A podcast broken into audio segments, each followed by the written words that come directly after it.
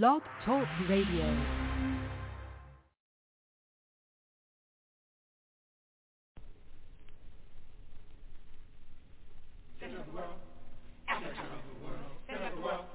Africa is the center of the world. Latitude zero, longitude zero. Planned by the Creator. Zinjanthropus was the first man found on the earth. That earth was the motherland, Africa. We know that without total understanding of what happened in the past, it would be difficult to relate to the future. We know that within the structure of the music there should be a message, and the message should be truth. So now we give you center of the world.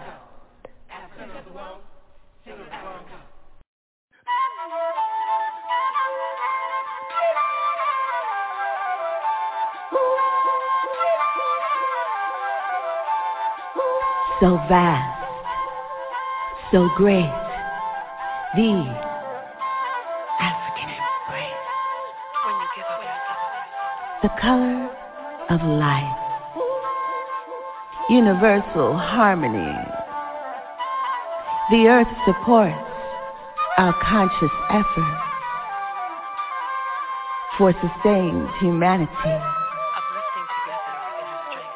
Human beings human love on a spiritual tip. So vast, so great.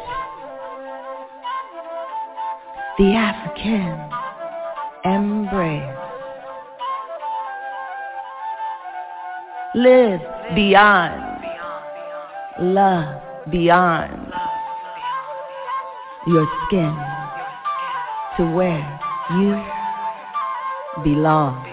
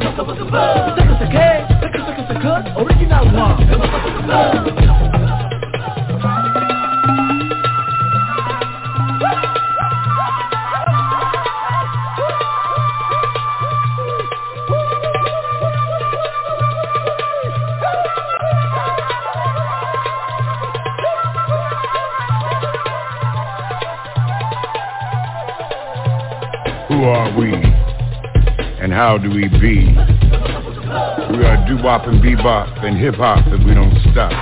You see, it started a long time ago and it wasn't a show. We gave birth to a style like a precocious child. Feeling the passion for life, erasing away all the strife. Telling our tales with verbal mail, putting honey on the blade, creating language to persuade. Share who we've always been. Always a blessing, never a sin. We are doo-wop and bebop and hip-hop and we don't stop. It's our mother gave birth to everyone on earth. So we echo her call. And always walk tall. Cause we're hits of the world, so we create black pearls. That everyone can wear. That everyone can share. We can't live in despair. So we shine everywhere.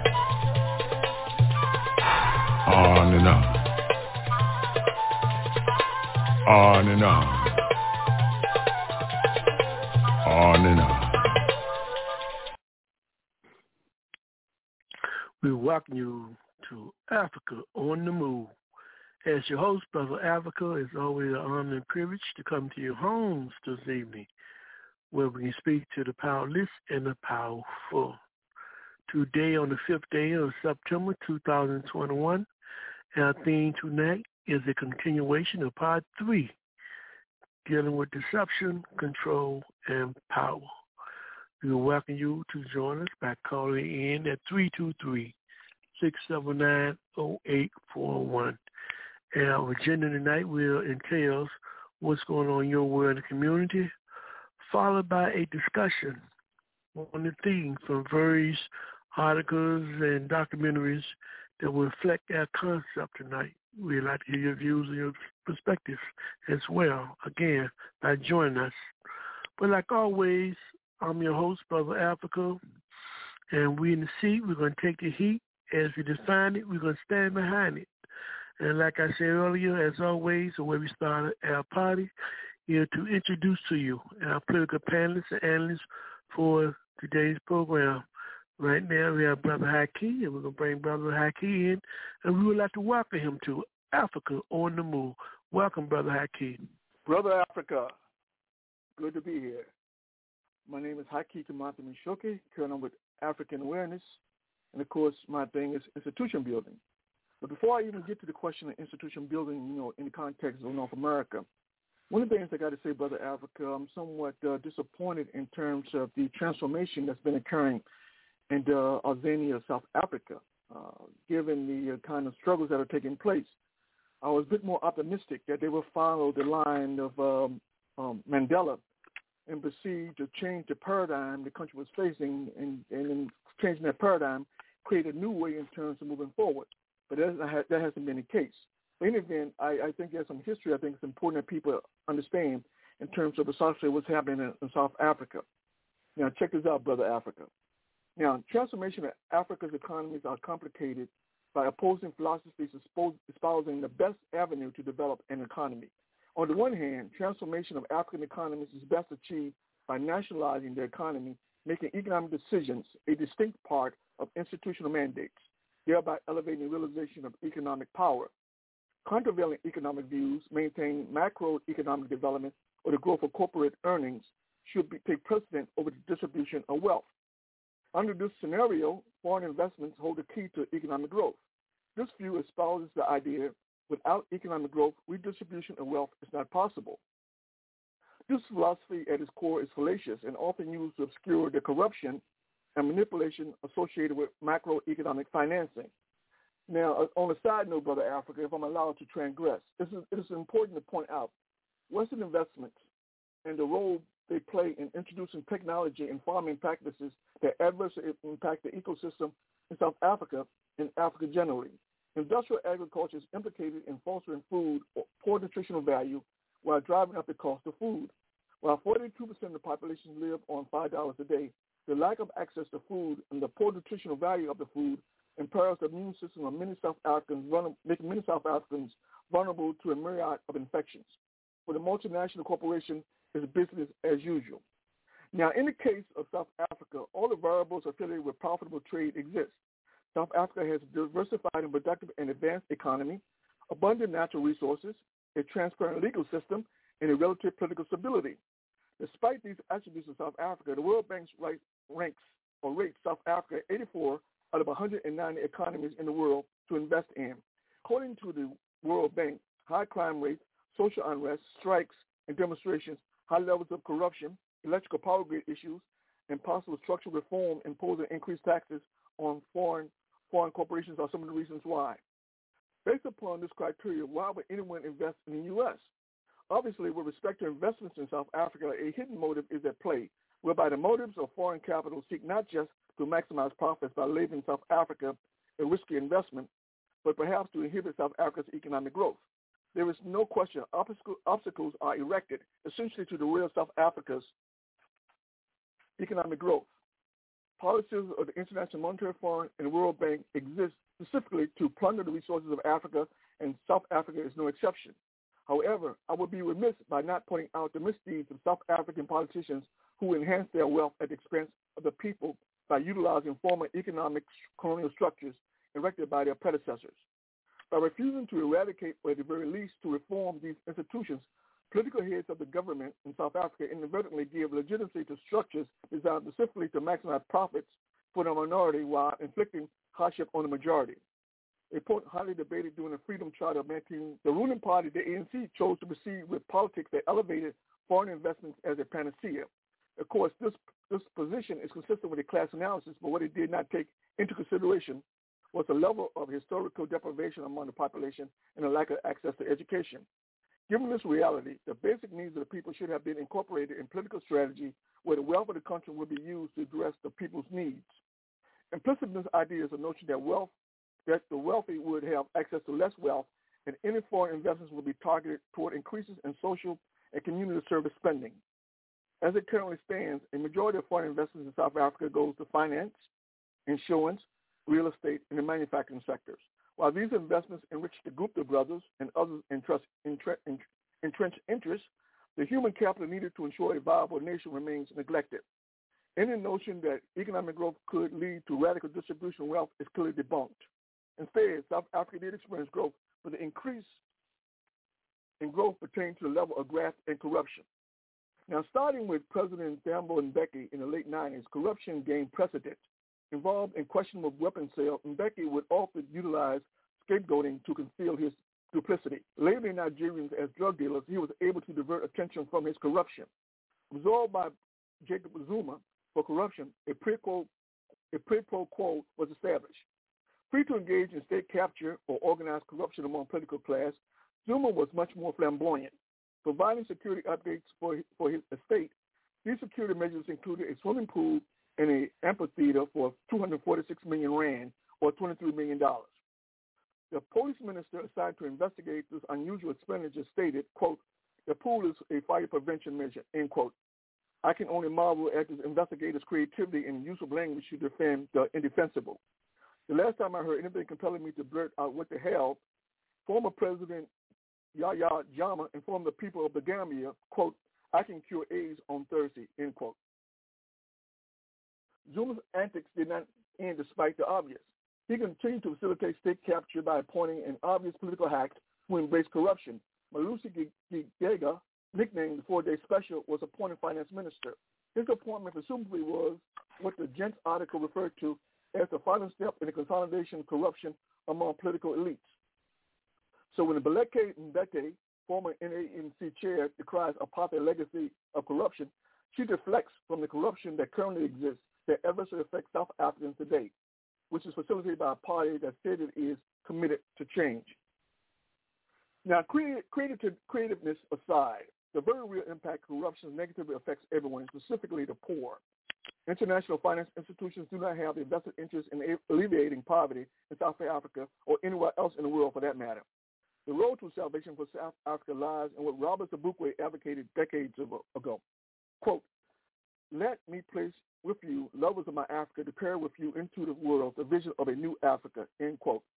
Such a vision will never materialize until Pan-Africanism is achieved in the establishment of a paradigm that understands freedom should transcend economic class, and any system that proclaims class superior should infer the worst of repudiation. And I'll close with that, Brother Africa. Thank you, Brother Haki. Next, we're going to Brother Moses. We bring in Brother Moses. Good, good evening to you and welcome to Africa on the Move. Thank you, thank you, Brother Africa, and greetings to everyone within the sound of my voice. My name is Robert Andrew Moses. I've been in the struggle for scientific socialism from the moment I was introduced to Marxism during a government class back in my high school years, 1968. I call Marxism the race to cure racism. I bear witness that there's one God, Jesus, who is the author and finisher of my faith, and that Mao Tse-tung is his messenger for government. Fathers, help your children. And we don't reverse correct verdicts. Brother Africa, I'm pro-choice, and I vote. And uh, I'd like to say Equal Rights Amendment, ERA, yes. Uh, I think women hold up half the sky.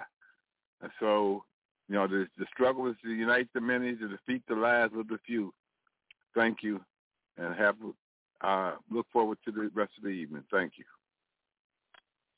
Thank you, Brother Moses. And to our listening audience, you're listening to Africa on the Move. They're in the seat and they're going to take their heat as they decide that they're going to stand behind it. What we're going to do right now, we're going to a revolutionary culture break. And when we come back, we're going to get started on the segment, What's Going On in Your World and the Community. And we'd like to invite you to join us by dialing in at 1-323-679-0841. This is the voice of Africa on the move, Brother Africa. We'll be right back. Don't you go nowhere.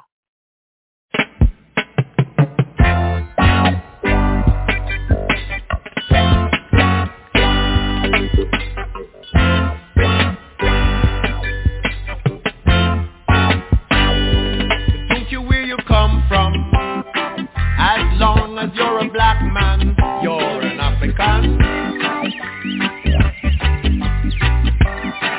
No mind your nationality, you have got the identity of an African. Cause if you come from Clarendon, and if you come from Portland, and if you come from Westmoreland, you're an African. So don't care where you come from. As long as you're a black man You're an African. No mind your nationality. Have got the identity of an African. Cause if you come from Trinidad And if you come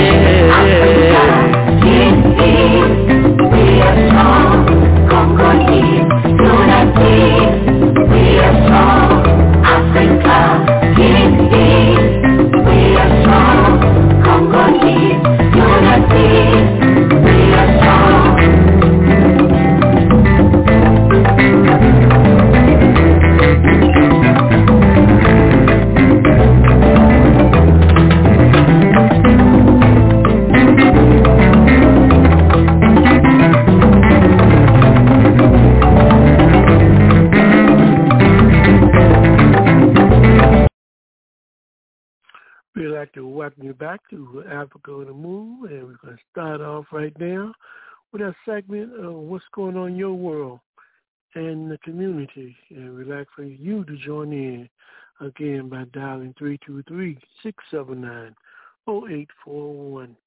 You know, there are so many things going on uh, in this world right now, so we're going to bring in our Brother Haki, and we're going to ask him, Brother Haki, kick the ballistics what's going on in your world and the community. The mic is now yours, Brother Haki.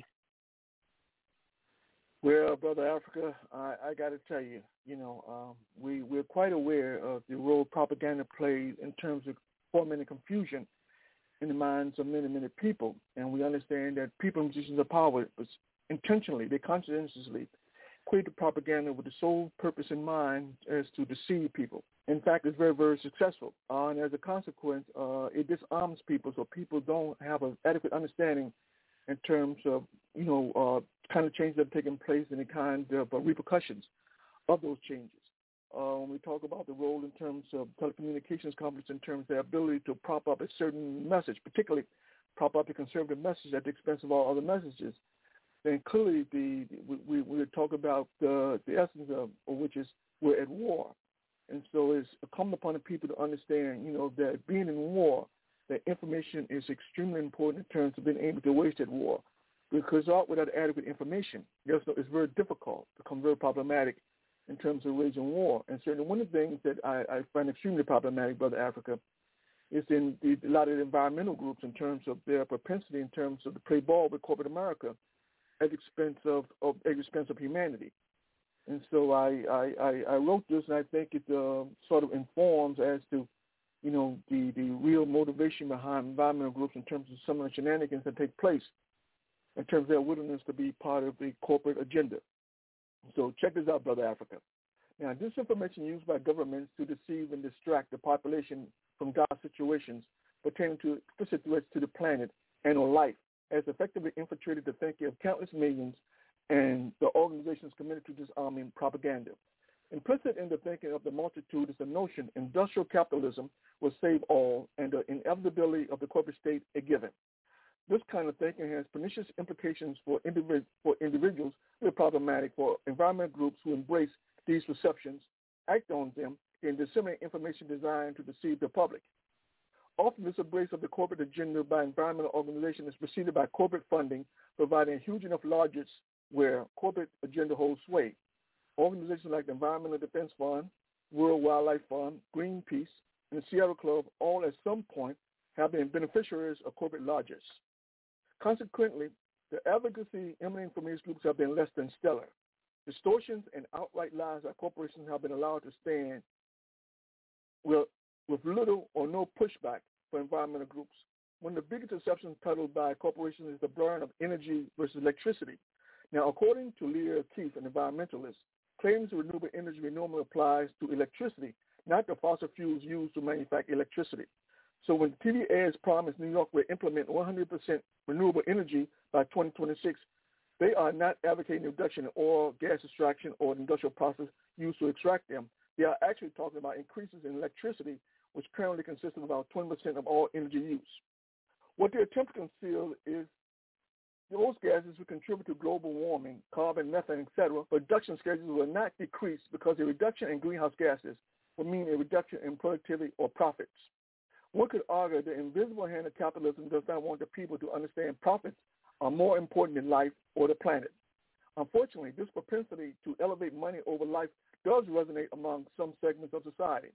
In the case of Roberto Cingolani, Italy's ecological transition minister, he is adamant the real problem with global warming is environmental extremists, not the industrial processes that created greenhouse gases.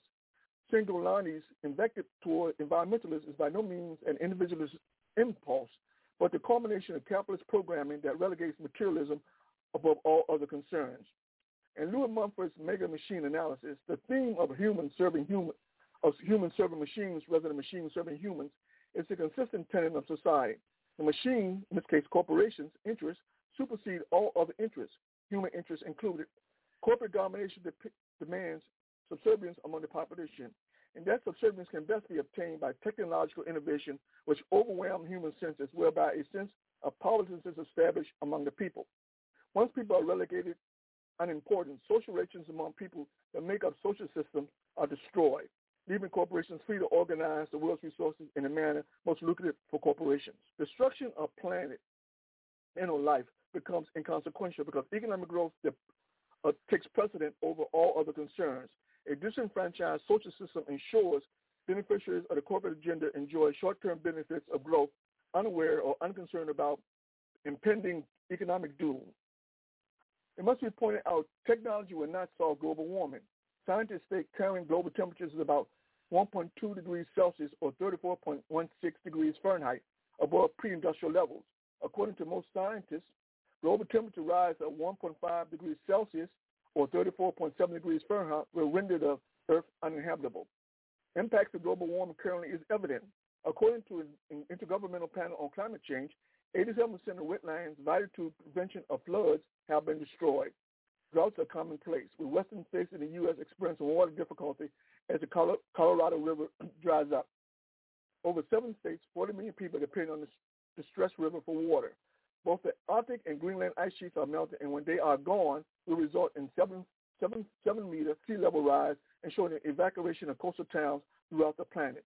In addition, absence of the ice sheets will not only ensure the exponential increase of temperatures on the planet, but alter ocean currents affect the nation's climates. This phenomenon currently exists, but will increase considerably when the ice shelves are totally melted. Putting global warming into context, I should point out the total elimination of fossil fuels may not may be unrealistic. Lierre Keith rightly points out the density level of energy sources vary where normally the higher the density, the more energy that can be extracted. For example, she conveyed the differences in energy output by comparing lithium batteries to diesel fuel. Lithium batteries, according to Ms. Keith, provides one joule of energy, while diesel fuel provides 46 joules of energy. The commercial implications are clear. The solution to global warming is to end large-scale mining projects, minimizing extraction and limiting industrial farming that destroy wetlands and contributes to deforestation. What the planet does not need is policy that contributes to global warming. For example, the U.S. Congress recently passed the Growing Climate Solutions Act, which seeks to merely inform farmers about carbon capture technologies and other technologies to combat carbon emissions. The only problem with carbon carbon capture is twofold. One, it does not address the carbon that currently exists in the atmosphere. And secondly, carbon capture, when exposed to pressures uh, below 2,600 feet below the earth, are susceptible to explosion or resulting tremors. What we need is an enlightenment exhibited by Extinction Rebellion and an end to capitalism and its indifference to life. Until we do that, Brother Africa, we're all simply in peril. So we got much work to do in terms of changing this paradigm if we are to save humanity and to save the planet. Ain't nothing to it, to it, brother Haki, but just to get to it. So that's what we start working on. Let's do that. We thank you. Next, what's going on in your world and the community, brother Moses? Kick the, from ballistics to our people. Yeah, this has been a very interesting week. Um, um, um, they tell me Arndrea and Martin Luther King III sought voting rights and abolishing the filibuster uh, in terms of the march that they had on um, last Saturday. Um, I think that um, I've had personal struggles this week uh, where I I feel like my feelings are being uh, overlooked, and I'm trying to make an issue out of things. But I don't know. If that's another. I guess that's this is another time of the place. Um, um, I this is this has been this has been a I don't know. I, I'm I'm I don't have anything to say right now. I'm sorry. Thank you. No problem, Brother Moses. Sometimes it's like that. We got our sister Eleanor on the phone. We're going to bring her in. Sister Eleanor, welcome to Africa on the Move. And what's going on in your world in the community? Sister Eleanor. Oh, good evening, everyone, and uh, to all the analysts and all our listeners. Uh, thank you for allowing me to participate and tuning in. It's been uh, a, a, an extraordinary week um, I just wanted to comment on Brother Hakeem and the issue of global warming is the most uh, serious issue we're facing at hand. And it is going to require a complete restructuring of the economy and to take away the incentives for drilling for fossil fuel. Uh, uh, Exxon and the big big oil companies were just given permission to drill in uh, Guyana. Now, I was concerned that China was building 20 coal plants, but here the United States is going to uh, drill for oil. We have to stop using fossil fuels altogether. And there's a lot of science out here that uh, that has proven to be effective in reducing energy costs and producing uh, quality uh, industry serve, uh, level uh, energy sources such as solar energy, such as windmills, and uh, other things. So we can use wind, we can use solar, geothermal. There are so many alternatives. And some of that requires that we deal with our own microenvironment. Uh, what we saw happen in Louisiana and come straight up the East Coast is uh, a result of global warming. I don't think the sewers uh, failed so much in New York City as the uh, environment had. We don't get uh, normally uh, tornadoes on the East Coast. We don't have these type of heavy rains that we saw in this past week. This is a result of global warming. Consequently, people lost their lives. Um, we need to pay attention to just our, uh, how we manage litter, making sure that we don't. Uh, I see people often dropping things down the uh, uh, sewer uh, on the sidewalk, saying, "Oh, it's just going to go to the river." Well, that's exactly where it's going. And moreover, if it doesn't go there, it's going to clog the sewer system. And if there is a great rain, it's going to back up in our communities. So we need to do a great deal of community education, but most importantly, we need to see some legislative changes that will put an economic incentive uh, for these capitalists to want to use alternative energy, to think of alternatives to fossil fuel, and and and and uh, we also need to make strong penalties where if they continue to use it and there's no cutting down or no ma- uh, making any attempt to address the issue, that they are fined, that they pay heavy fines for these things. We saw what happened with Jeff Bezos with the union. He got big fines for what he did, but it doesn't matter because it wasn't big enough. It's just the cost of doing business. So the courts identified that he broke labor laws all over the place. Amazon did, but it didn't matter in the long run because the the the few million dollars that he had to pay uh, in legal fees and in fines were just a part of doing business. It was just a part of Amazon's doing business. So we need to restructure, and as Brother Hakeem said, we need to uh, consider another economic structure, at least taking out the economic incentive uh, out of fossil fuel and about and from people who interfere with labor's right to organize. We have the least uh, union members ever, I think, in American history at this time. And I don't think it's worker apathy. I think it's a, compl- a, a majority of things. I think the bosses, the petty bosses, can buy off people on a, on the line and that sort of thing but in the long run, it holds back the masses. So um, uh, the other issue was uh, the issue in Afghanistan, and I'm very proud of the women and children of Afghanistan. The women in Afghanistan uh, demonstrated uh, uh, two days in a row, and uh, they endured being tear gassed and beaten uh, by the Taliban trying to stand up for their rights. And I think they're doing a great job. You can't low, lay low now. They got involved the very week the Taliban took over. And uh, um, I understand there's one state in Afghanistan that has not surrendered and continued to fight.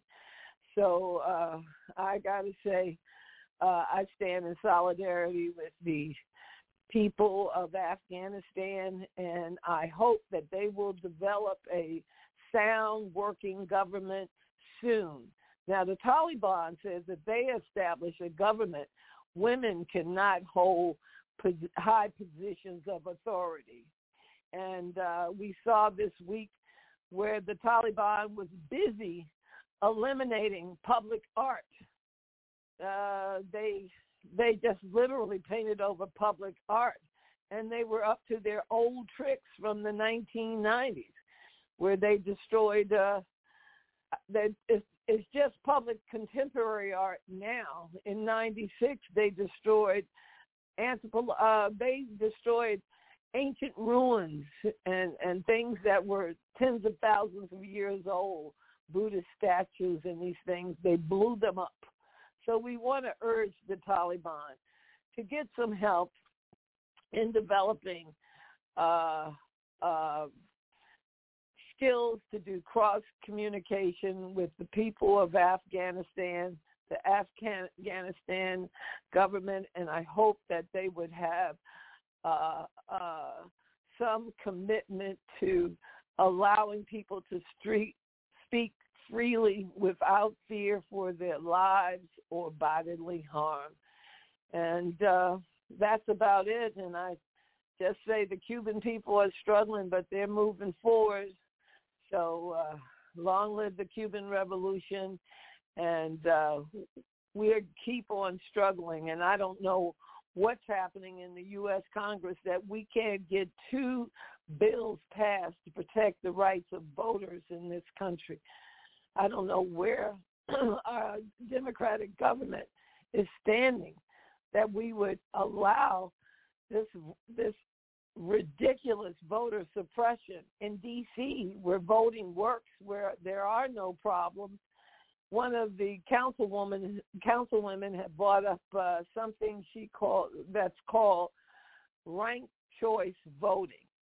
My my feelings are strongly, brother Africa, and fellow analysts, if it's not broke, don't fix it in the District of Columbia, as in many other cities such as Philadelphia and New York, you simply walk into the po- voting poll, you give them your name and address, they have you identify yourself uh, in the large voter registration book, you sign your name there, and you're off to vote. Uh, we don't need to change that. We have no voter fraud in this country. Uh, there was apparently an audit in 2014, and of the whole nations, there were 34 cases that could have been questionable, 34 instances, not 34 polling sites, not 34 districts, but 34 instances where individual voters, it was questionable uh, whether or not they should have voted at that time.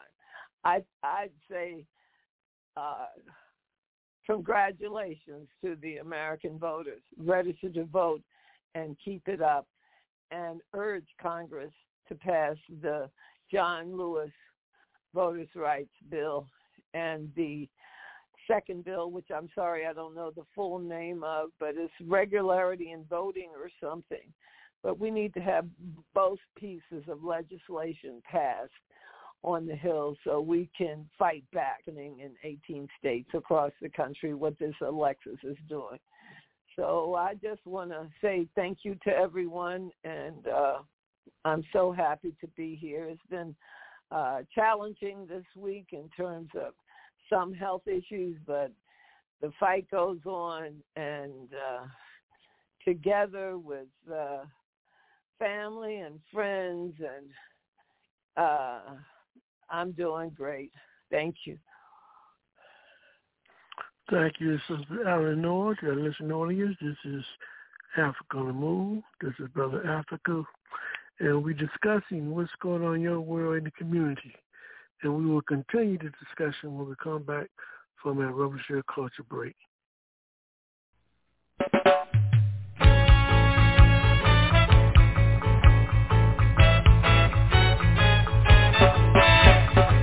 Buffalo soldier,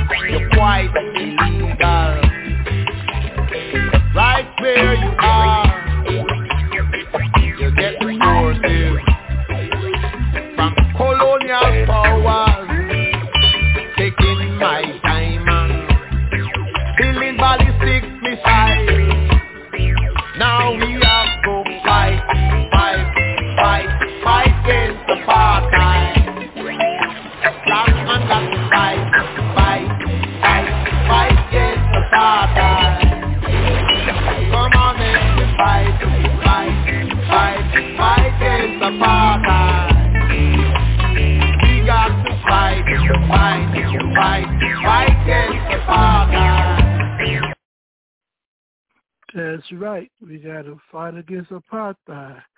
We're not just talking about in Tanzania and South Africa. We talk wherever you find African people who are dispossessed, who don't control their land base and their resources and their labor. All of it, in essence, are the same. So right now, we're walking you back to Africa on the Move. We're in the seat. We take the heat. We're going to try to inspire you and elevate you to a higher level activity towards fighting for the liberation for Mother Africa, her people, and a better humanity for all man and womankind. So welcome back to the part three. The theme tonight is deception, control, and power. We'll be discussing this theme very shortly, but at this point in time, we'd like to continue our discussion on what's going on in your world and the community. Brother Haki, come and talk to me, Brother Haki. I want to raise a question with you, Brother Haki. There was a documentary we asked our panelists analysts to take a look at from YouTube, and we're going to say uh, the name of the documentary is Park Avenue, Money, Power, and the American Dream. It's an interesting um, documentary, and one of the things what it does is it really just shows you there are certain locations where the elite among the elite lives, and uh, and that's their base, that's their community. And when I was looking at the documentary, Brother Haki, I was just wondering that um, here they can display where the power for the elite lives, and they seem to be um, living in a state of peace. There's no kind of opposition. They have, you know, no opposition in terms of them dealing with the consequences of the damaging, the lies, the destruction, the oppression that they are inflicting on people around the world while they continue to live, you know, in a, in, in a sense of, of normalcy. My question to you and the rest of the panelists, Brother Haki, is what can we do to make these, these, these oppressors realize that there will be no place on earth where they can live in peace until the people themselves have peace and justice? What you think about the role of Park Avenue and it plays toward um, displaying and organizing and carrying out uh, different forms of oppression against people of the world. Your take, Brother Haki. Well, you know, you know, you know, um, 740 Park Avenue is a very interesting place. You know, uh, this particular building has more billionaires in any building, you know, in the country. That is very, very interesting.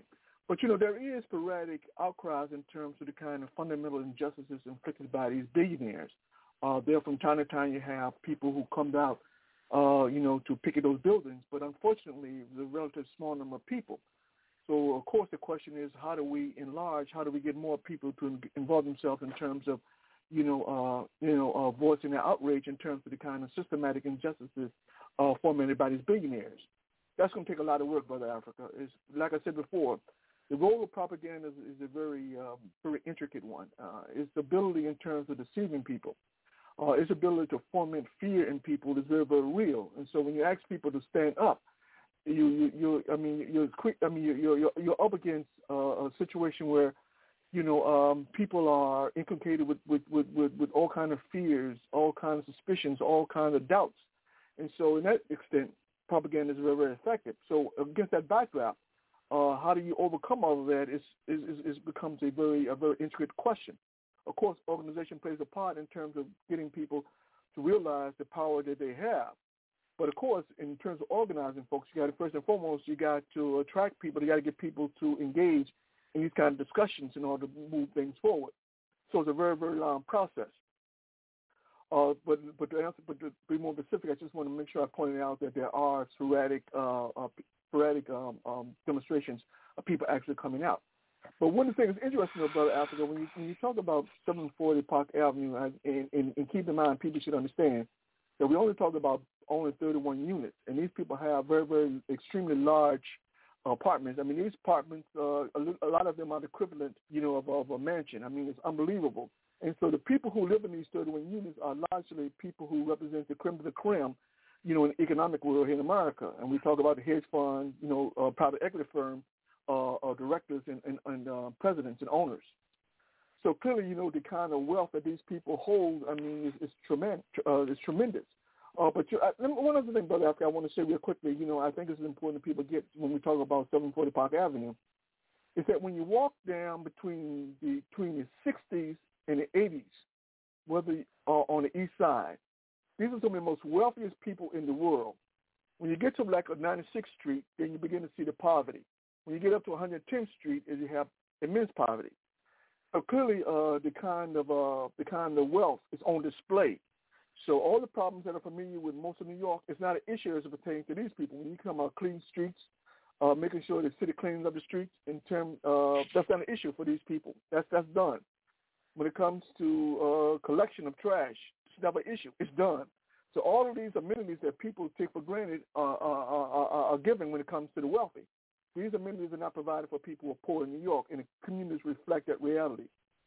But the bottom line, Brother Africa, I think that when, when you talk about in terms of engaging people, you know, to get them to uh, to to take a stand in terms of actually confronting these people, getting them to understand the the, the immense concern that people have with the kind of um, injustice in the society. Uh, in order to do that, we're going to have to have a real, I mean, have to have a mass organization. I mean, really have to have a mass organization. We got to be able not only to confront these people in terms of where they live, but actually be able to confront them uh, in the Hamptons, in their mansions, or be able to confront them at the, at the workplace. But it's going to take massive organization in terms of doing that. And uh, with that massive organization comes, I mean, I mean, a tremendous amount of organization in terms of pulling it off.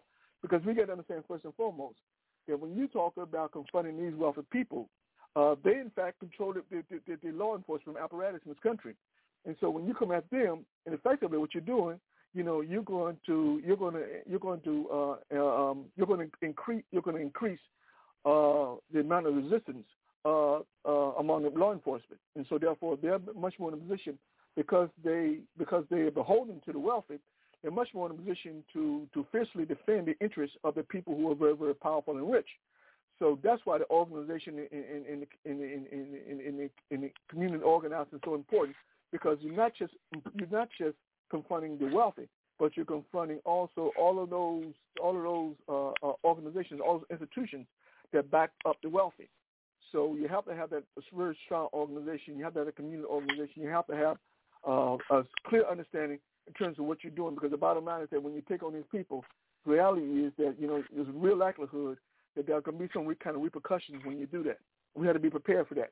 Whether we're talking about losing your job or whether you're talking about being visited by the FBI or, or whatever, you got to be prepared for that. So we're going to take mass organization tremendous understanding in terms of the situation we're up against and understanding that the situation we, uh, we're confronted with is dire. So if we don't do things, I mean, in a very striking fashion, the reality is that we simply won't be heard.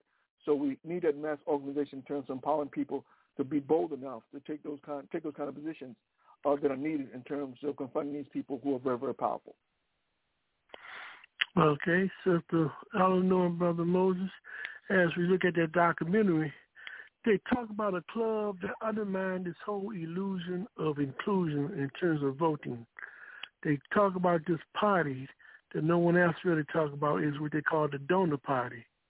This donor party composed of about 200,000 people who basically select the politicians and determine who win and get these elections, who become president and get many of these so-called um, official government jobs, regardless of which party they belong to. What do you say about this this issue? How should we deal with this donor party? How do we deal with this donor party in relationship and negating the reality that um, it became very clear when you watch this documentary that your vote means very little. I'll start with you, Brother Moses. Your take on the impact of the donor party and its contradiction against the whole concept of so-called voting participation.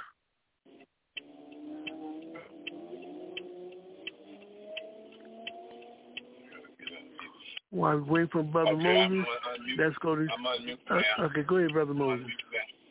Yeah, um, I think you know the donor party represents a, a certain class of people, uh, a, a, separate, a certain strata, uh, upper echelon of a class of people who have money, um, billions, and um, and they you use their money to to uh, carry out their interests, obviously, and um, you know we as the working class have to some point decide how they got their money and whether whether this, this is a just situation or not, and and whether we should be uh, appropriating some of that money for the good of the of the overall masses.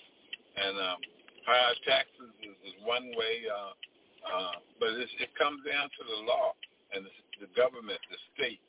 Somehow you have to take control of the state in order to get these laws passed, which which which um, which which prevent this kind of uh, inequity.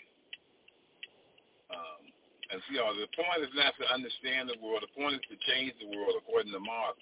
And so, you know, we don't want to just become aware of the problem, but we want to figure out a solution to the problem. And that's where we need a political party and uh, and conscious people to take action. Thank you. I'll leave it right there. Thank you, Brother Moses. Sister Eleanor, your response. How do we deal with, with this issue of this donor party versus the so-called illusion of the power to vote? Well, on this Labor Day weekend, this is a fantastic topic. I have to take us back to um, 1887. In 1887, one state, a relatively new state, Oregon, recognized Labor Day. By 1894, seven days, seven years later, uh, there had been so much worker activity and workers struggled to organize until the country recognized Labor Day. And I look at what's happening and I I I think this donor party, they don't select the candidates, but they definitely have an influence over the candidates. And that is they finance campaigns.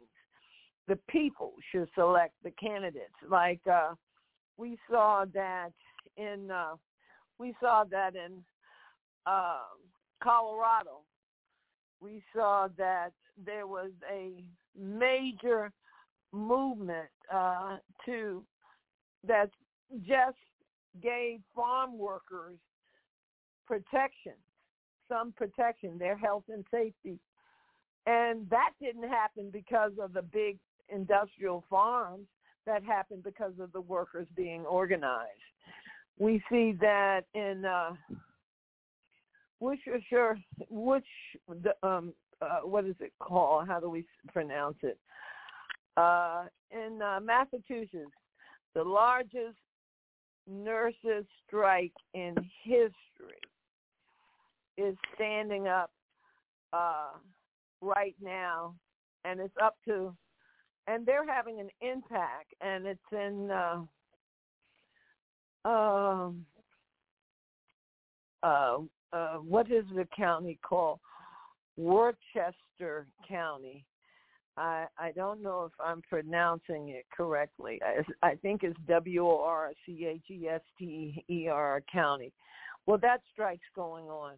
So we need to stand in solidarity with them. We saw what just happened in Texas with essential workers. Those workers uh, stood united and have had an impact on essential workers.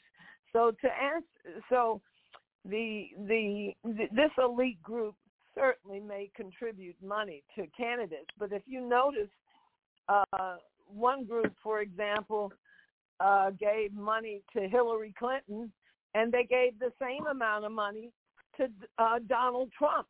So what these these elite do is give everybody a little mo- bit of money and they give them all the same amount of money.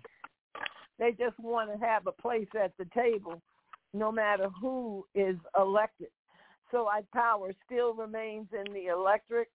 I think that um, we need to educate ourselves and organize because uh, workers of the world knew in the 19th century if this country, if Congress made Labor Day passed legislation creating a national Labor Day in 1894 after Oregon led the charge in uh, 1887 and 32 states followed.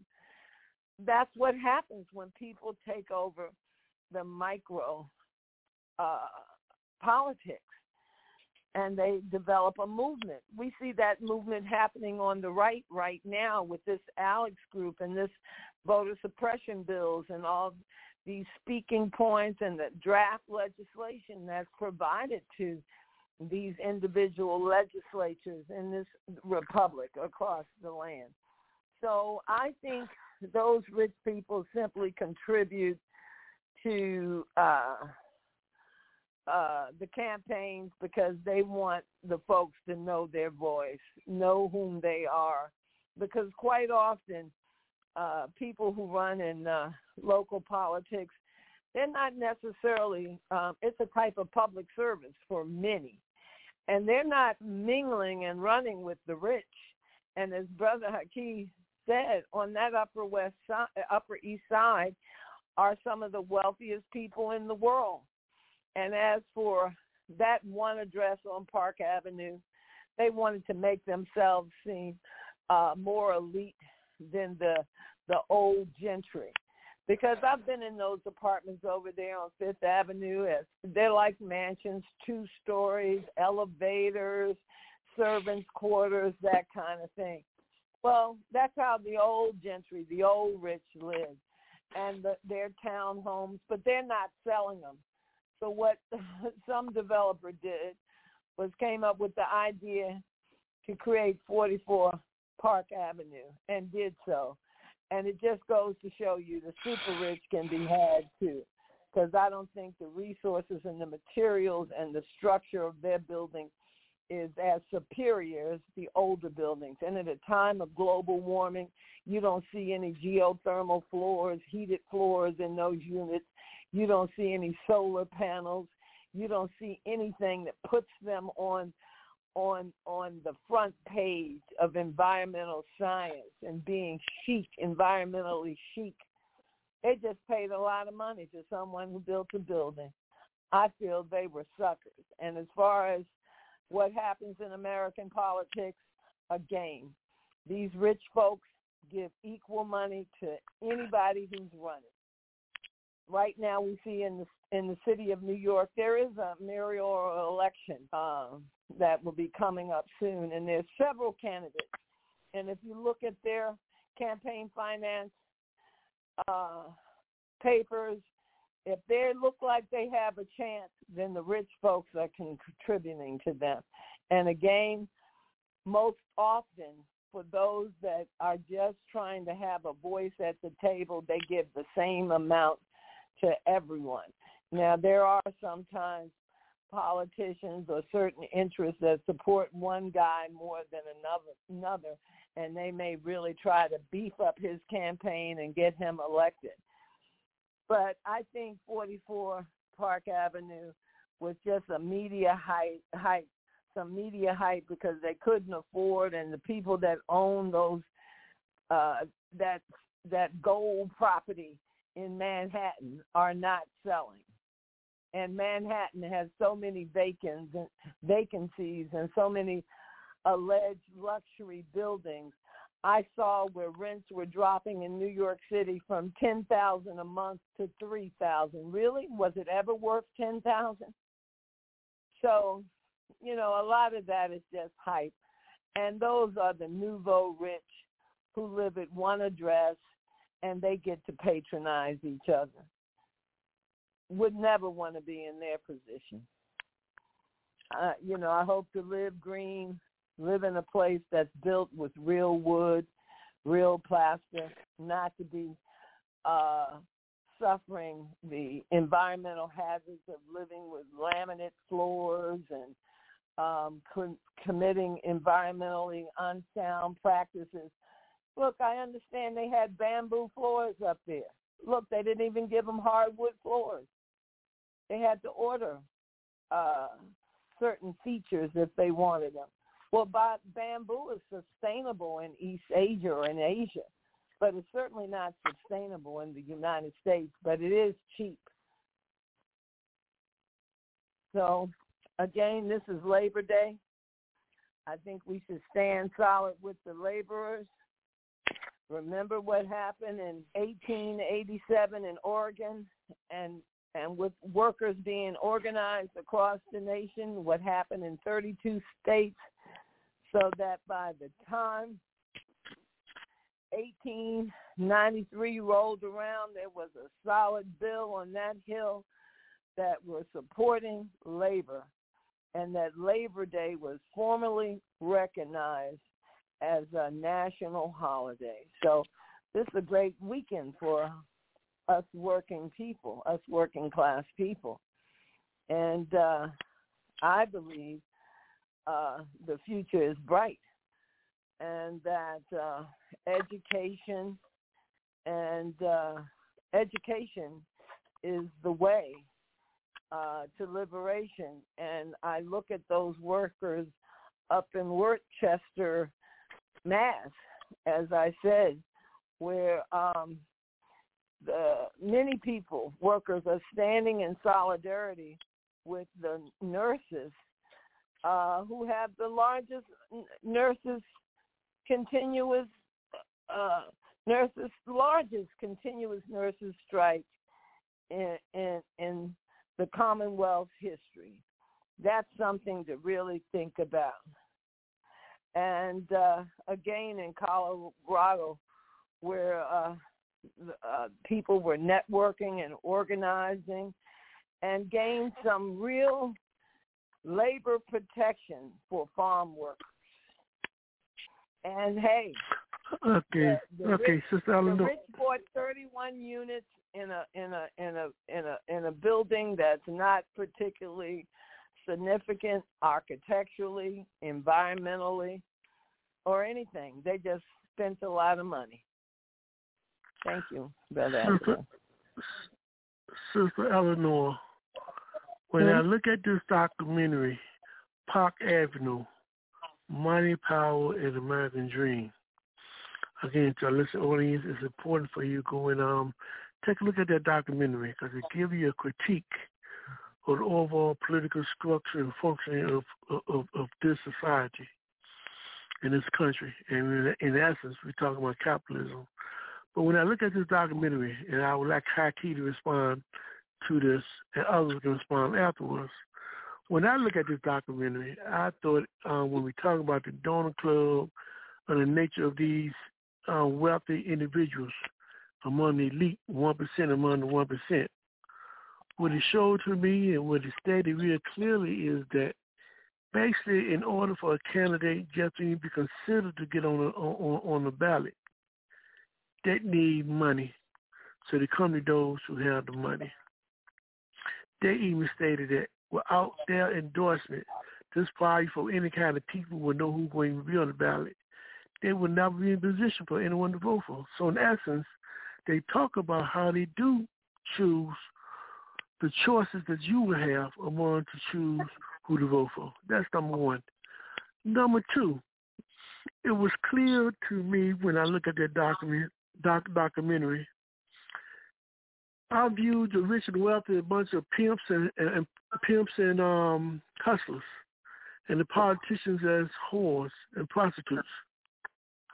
They Hmm. had down near ninety nine point nine percent of all of these congressmen went and begged and needed their money to acquire the position that they are in. Now, when you're talking about capitalism and you're talking about power influence, you tell me, when they talk about voting, do you think the politicians truly vote in the interest of the people, or you vote according to who those he beha- beha- beholden to based upon the monies that they had to receive? Maybe I'm missing something here, Brother Haki. What is your take on that understanding when you saw the documentary? Well, brother Alfred, you, you're not missing anything. I will go a step further. Uh, keep in mind, there's um, there's an old um, experiment called Pavlov's dog. Remember that? In which, um, when you if you if you give them a, a certain a certain uh, certain food and reward him with that food, if you keep giving him that food, he would keep on performing. Well, politicians are the same, and if wealthy understand that, they understand that the more they invest in their in their uh, attempts to gain access to office, they understand that the more that they more more they more policy they implement that empowers the wealthy, they understand they can anticipate more funds in the future, and so therefore they do it. It's conditioning process. So let's not deceive ourselves in thinking that uh, somehow that these politicians are altruistic, uh, that they really give about the masses of people. That's simply not the case. But with respect to the the the the the, the, the donor party, the donor class, so when you talk about one or two percent of the population owning ninety percent of the GDP, ninety percent of the wealth of the country in the hands of a of you talking about essentially you're talking about uh, uh, the top well well specifically if you talk about the top ten for one percent of the population, about two hundred thousand individuals. these individuals on average give $5,000 for political contributions. Uh, Michael Lind wrote a book entitled The American Nation, and this book specifically talks about how the wealthy people decide who enters positions of power, whether you're talking about Congress or or the, or the, or the Senate on a on a federal and state level. So clearly, uh, one of the things I find ironic is that there have been several attempts, um, you know, by uh, Democratic lawmakers to implement, uh, you know, getting money out of politics. Strangely, you know, neither Democratic or Republican politicians supported that bill. I wonder why they didn't support that bill. If you remove this this this this, this, this money stipulation that you alluded to, Brother Africa, uh, in terms of deciding who can run for, for, for, for, for office based upon money, then you open up the avenues to, to, to more progressive individuals to actually run for these offices to act, bring about real change. But that is precisely the point. If you open up this process to the rank and file, then you then you then you not only you run this, the, the, the, the problem of potentially exposing the system for what it is, but you actually get people in positions of power who are actually advocating for real change. And by, by virtue of having positions of power, they're in position to influence the masses of people to advocate for more change. And so therefore, people in positions of power understand it's not in their interest to form any kind of bill that's going to take money out of the political system. So let's be very, very clear. But just in terms of impact, when we talk about the influence of money, let's be very, very clear on something. When we talk about the influence of money, it, does, it, it, it, it, it exceeds the uh, political realm. It, exi- it, have, it exists throughout the, the, the entire of American structure, political structure particularly when we talk about, remember when we talk about critical race theory in 1619 project? Now, these are projects specifically to gear toward getting the people to understand the history of this country and to address some of those systematic wrongs that have uh, permeated the society, you know, for centuries. Well, guess who's been in, in opposition to the to the critical race theory in 1619 project? They're very wealthy. Well, how do they express their their resentment in terms of the critical race theory 1619 project? They fund who? Politicians they, the politicians, politicians on the front line to advocate against critical race theory 1619 project. The power of money. Look at the media.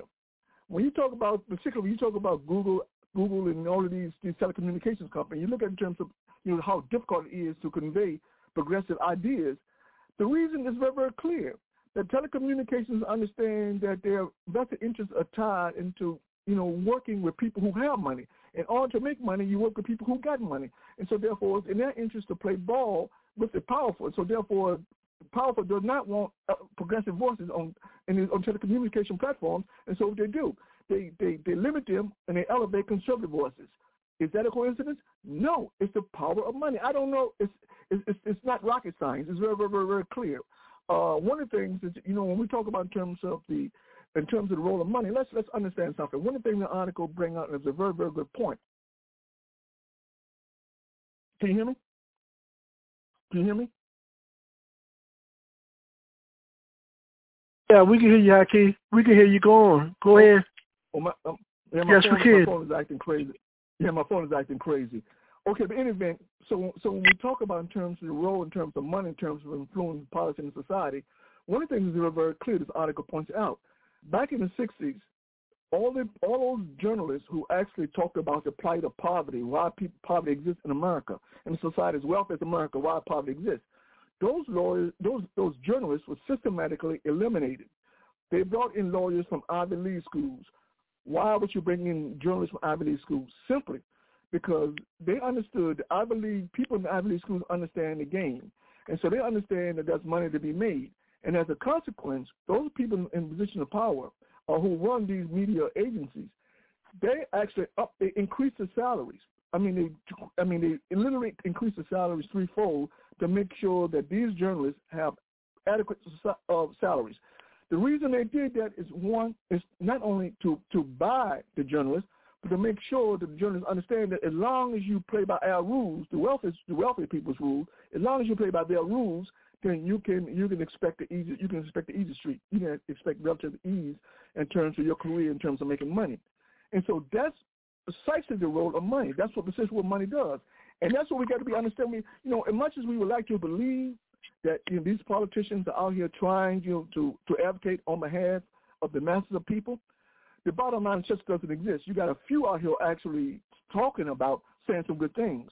You know, Cori Bush is saying some good things. um, um, uh, Alexander Ocasio-Cortez is saying some good things. But the bottom line is that the things that they say are negated, you know, by a party was totally indifferent to what they're what they're, what they're saying because they understand to embrace what they're saying is not in their interest. Their interest is to make money. It's very very clear. It's very very simple. And so if we think that we're going to vote and, and bring the most progressive people into into political office and they're going to make a difference, the political system is not established established that way. The only way conceivably you could do that if the ranking if the ranking file invested in particular leadership and uh, you know uh, if they get providing they, they have enough enough resources, they can make sure that they finance that person's uh, candidacy and hopefully that per- that person uh, gets into office. That person then becomes free to advocate truly what the masses of people really need. But the problem is that it's one of finances. When you when you factor in inflation in terms of what it is to run a campaign, it becomes extremely expensive. Media coverage is extremely expensive. They're not going to make it easy for you to have access to the media when you run in the candidacy. It's going to be expensive. So why do they do that? Because they want to limit the voices out there. And the voices that are heard will represent the very wealthiest in society. So clearly, let's be clear, let's be realistic about this and understand that we're talking about a system in place. And, and, and, unless that unless we eradicate or destroy or get rid of that system, then the bottom line is more of the same is going to going to happen into the future. Okay, let's bring in Brother Anthony, and we're talking about this whole question of the role of those live in the area of Park Avenue up in Washington, D.C., the elite among the elite, and how they influence and control the political process and system. Brother Anthony, as you watch that documentary, Park Avenue, talking about money, power, and American dream, talking about how the elite control financially and politically the politicians. When you look at that that that behavior, that relationship, one of the questions I raised earlier was, what can we do to make these people feel uncomfortable? How do we deal with that contradiction when you're talking about so-called democracy and voting? while on the other hand, your politicians are financially tied to those who donate to them. Your response, Brother Anthony, to this phenomenon? Uh, well, lastly, um, well, actually, the um, the system has to be destroyed, and the system I'm talking about is capitalism, which is which allows this sort of thing to occur. But uh, let's see, short of that, only a reform in the way it only changes in the way com- uh, political campaigns are financed. Will uh you know will will will will end the monopoly that the wealthy have over political uh uh, uh, uh political elected positions and uh, let's see, and uh, one reform would be that, uh, you know, uh, to end private financing of campaigns. In other words, uh, in other words, instead of, uh, in other words, including the candidates themselves, they cannot and uh, you know to take a pay to take an example from uh, uh, you know socialist Cuba, uh, they have elections, but the candidates cannot use their own money to finance their uh, their campaigns. The campaigns are publicly uh, are, uh, are financed with government funds, and uh, and uh, that levels the playing field. In other words, in other words, someone who's wealthier uh, does not have an unfair, uh, uh, uh, unfair advantage of someone who who is not who is uh, poor financially.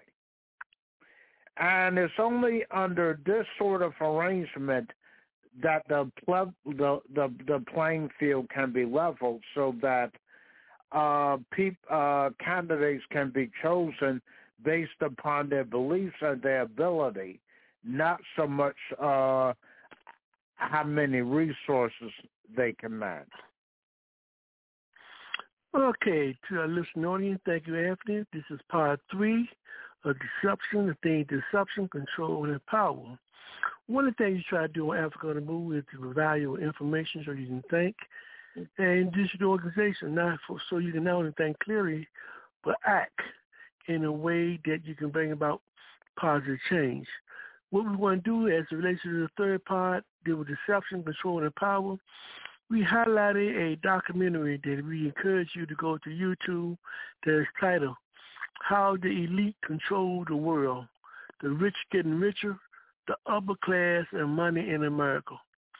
Okay, we want you to go get a chance check this out, but meanwhile, we're going to play this this evening. Want you open up your ears, and once you get finished, we can have a dialogue on this particular um, documentary.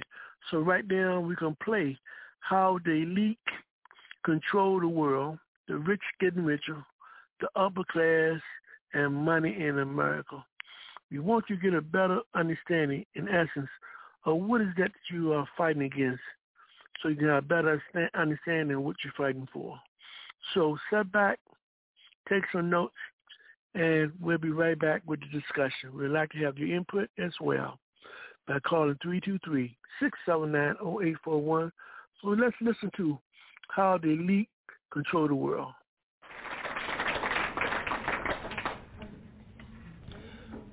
Well, we have talked today about students beginning their careers. We've talked about correspondents ending their careers. We've talked about the names A.J. Liebling and I.F. Stone have come up. Uh, one of the things I most admire about the profession is it has allowed some people to say what they mean and to uh, stand by it, to live by it. Uh, Lewis Lapham, uh, editor of Harper's, uh, was described yesterday's New York Observer as America's favorite grouchy magazine editor. I don't, I don't think of him that way. I think of him as an iconoclast. I think of him as a trenchant observer, someone who says exactly what, he's, what he means and says it extremely well, and someone who provokes me, uh, and sometimes elucidates, sometimes provokes.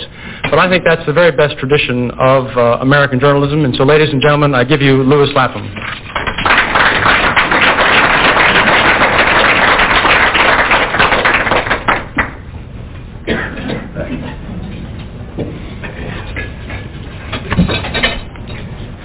I'm uh, delighted to be here. I see many friends in the room, and I'm sorry I didn't get the piece out of Mr. Frank. The, uh, but um, I was I thought I was going to come and talk to a very small lunch and tell old stories about the days when I was a foreign correspondent and so forth. But Bill persuaded me to talk about the uh, new American ruling class, which is uh, subject to which I, and how does journalism fit into the new order. So I'm not a Marxist and I'm not a revolutionary. I'm sometimes, I'm not even a grouch, but the, I know that the, the word class arouses suspicion and uneasiness in an American audience, and I have no objection to a ruling class. No country can exist without a ruling class. That was true in uh, Rome in the first century. That was true in the United States in 1787. That was true in Britain at the zenith of empire, and it's true now. So the only question in my mind is what kind of a ruling class? Uh, what what's the na- what's its nature? What what what's the character and what's its worth made to what specifications and with what uh, passions or objectives in mind? And it, it seems to me that the American uh, ruling class or governing class or possessing class, whatever you want to call it, my favorite term for it is equestrian class because that is an old Roman term. The rank was for sale for 400,000 sesterces in, in Rome in the first century AD, and the, and, and the governing class in America is it's a rank that is for sale. That's also always been true in the United States. But something has happened to that class over the last 50 years, I think. I think it is no longer a specifically American class. I, I think it's lost its interest in politics and I don't think it has much use uh, for an intelligent press. And you now will ask me, who are we talking about? And the figures vary, and numbers of other writers have written on this subject. Bill Greider has written about it, Kevin Phillips, Christopher Lasch, Michael Lind. Essentially, what we're talking about is that 1 or 2% of the American population that owns 90% of the nation's wealth and 75% of its capital assets. It's an oligarchy. Uh, it's not a large percentage, but it's a fairly large absolute number. I mean, maybe we're talking about 2 million people, perhaps. Uh, essentially, these are the people who write the laws, who write the news, who run the schools, direct the corporations, uh, own the media, own, and own the banks. The rich and the servants of the rich. Lind, Michael Lind, in his book that he published last uh, summer called The American Nation, uh, refers to what he calls the donor party. The donor party is the group of no more than 200,000 people in the United States who give political campaign gifts in excess of $5,000 to become a candidate, you must be first elected by the donor party. That is the beginning and end of, the American democracy. It's 200,000 people. Because if you don't have money, you, you don't, unless you're Steve Forbes or Perot, you have no, you, you don't even appear on television. The another way of describing the the uh, the oligarchy or the equestrian class would be to just think of the shoppers on Madison Avenue or Rodeo Drive or the residents of the zip code section in New York, uh, in New York, New York 10021, which is this narrow golden rectangle in the city of Manhattan, where the annual income is something like $2 billion a year income within that one zip code section.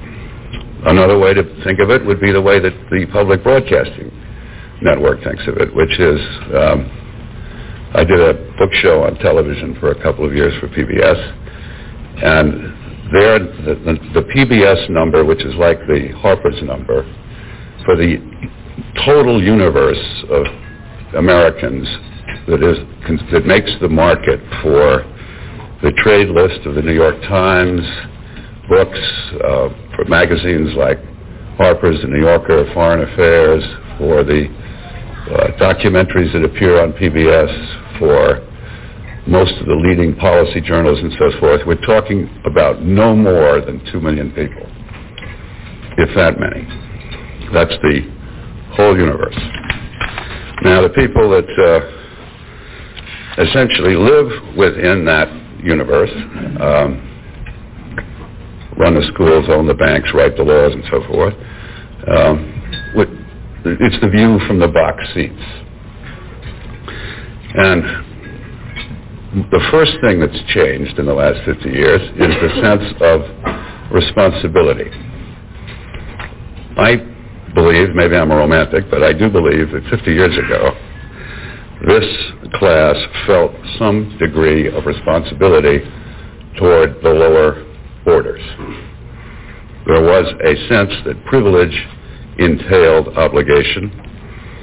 There was the attitude was derived in part from the attitude of the British ruling class, the late part of the 19th century, from whom we, the Americans, picked up the white man's burden in the direction of Rudyard Kipling, who wrote that poem, as a matter of fact, as a campaign speech for Teddy Roosevelt. But that attitude is also confirmed by the American victories in World War II. And I, I happen to have been thinking a great deal about this subject lately because I am writing a book about the social and intellectual history of Yale University over the second half of the American century, 1950 to the year 2000. The American century, as you know, is a phrase coined by Henry Luce, Yale, 1919, uh, former chairman of the Yale Daily News, and so forth. And the whole sense of American empire, American primacy, American supremacy, American obligation is very much in place in, at Yale in the 1950s, which is when I was there as an undergraduate, And several of the professors in both the English department and the history department were recruiters for the CIA. The sense that the, of a, a, noble mission of bringing the uh, light to a darkened world, uh, the careers was, was, very much part of the milieu.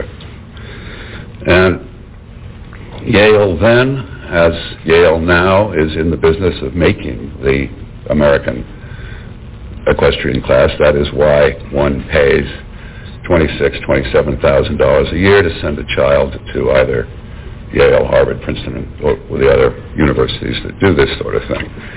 Um, the people at, at uh, in the 50s identified themselves with an, inter, with an American Commonwealth. There was um, an American ideal. There was an American idea. There was a sense of obligation. I don't think that the current um, kids, the, the, the, ones that I know at New Haven, or the, our current uh, oligarchy has the same feeling at all.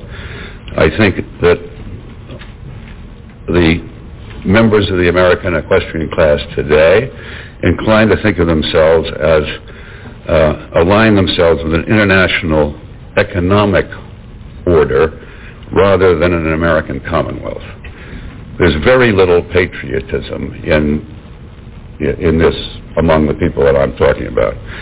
They have more in common with their peers, uh, their economic peers, in England, Japan, or Germany than they do with their with the run-of-the-mill Americans in Omaha or Sioux City. And it, you see it in the character of somebody like Richard Nixon, who was very much at home with the Shah of Iran or Ferdinand Marcos or Noriega, people of that. Those are the kind of people that he liked, could talk to, understood. Uh, deep fear and hatred of the ordinary American citizen. Um, corporations, the American corporations today receive much, if not most, of their income from abroad. Coca-Cola now no longer has a domestic division.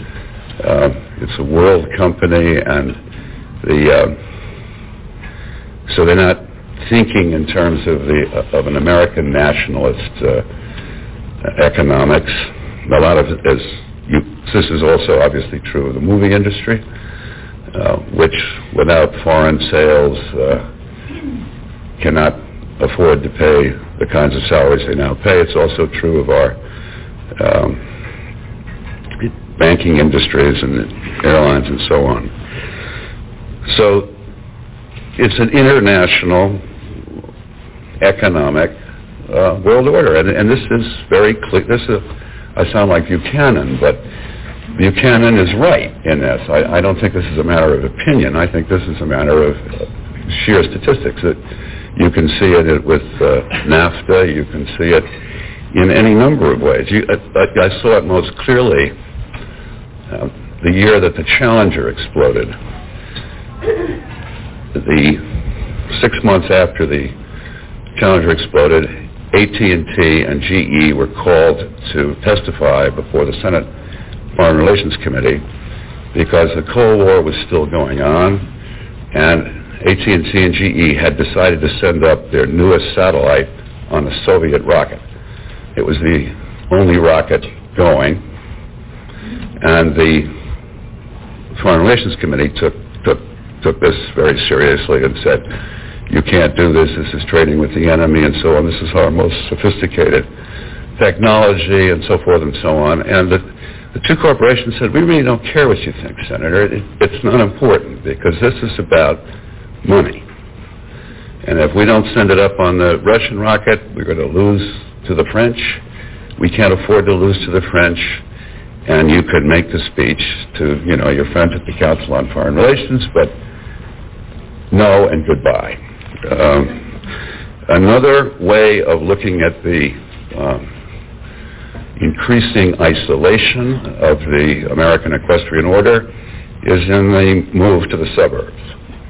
That's everybody. A lot of other people have written about that, but we now have a country that is becoming increasingly feudal in its organization. We have uh, the United States spends $20 billion a year on public law enforcement. That includes all forms of public law enforcement. City, county, sheriffs, FBI, Justice Department, and so forth. We spend $40 billion on private law enforcement. Again, it's the, the retreat from the public realm, privatization of everything. The private is, is 50 years ago, the notion of the public sector, the public sphere, the public commonwealth would have connoted a good.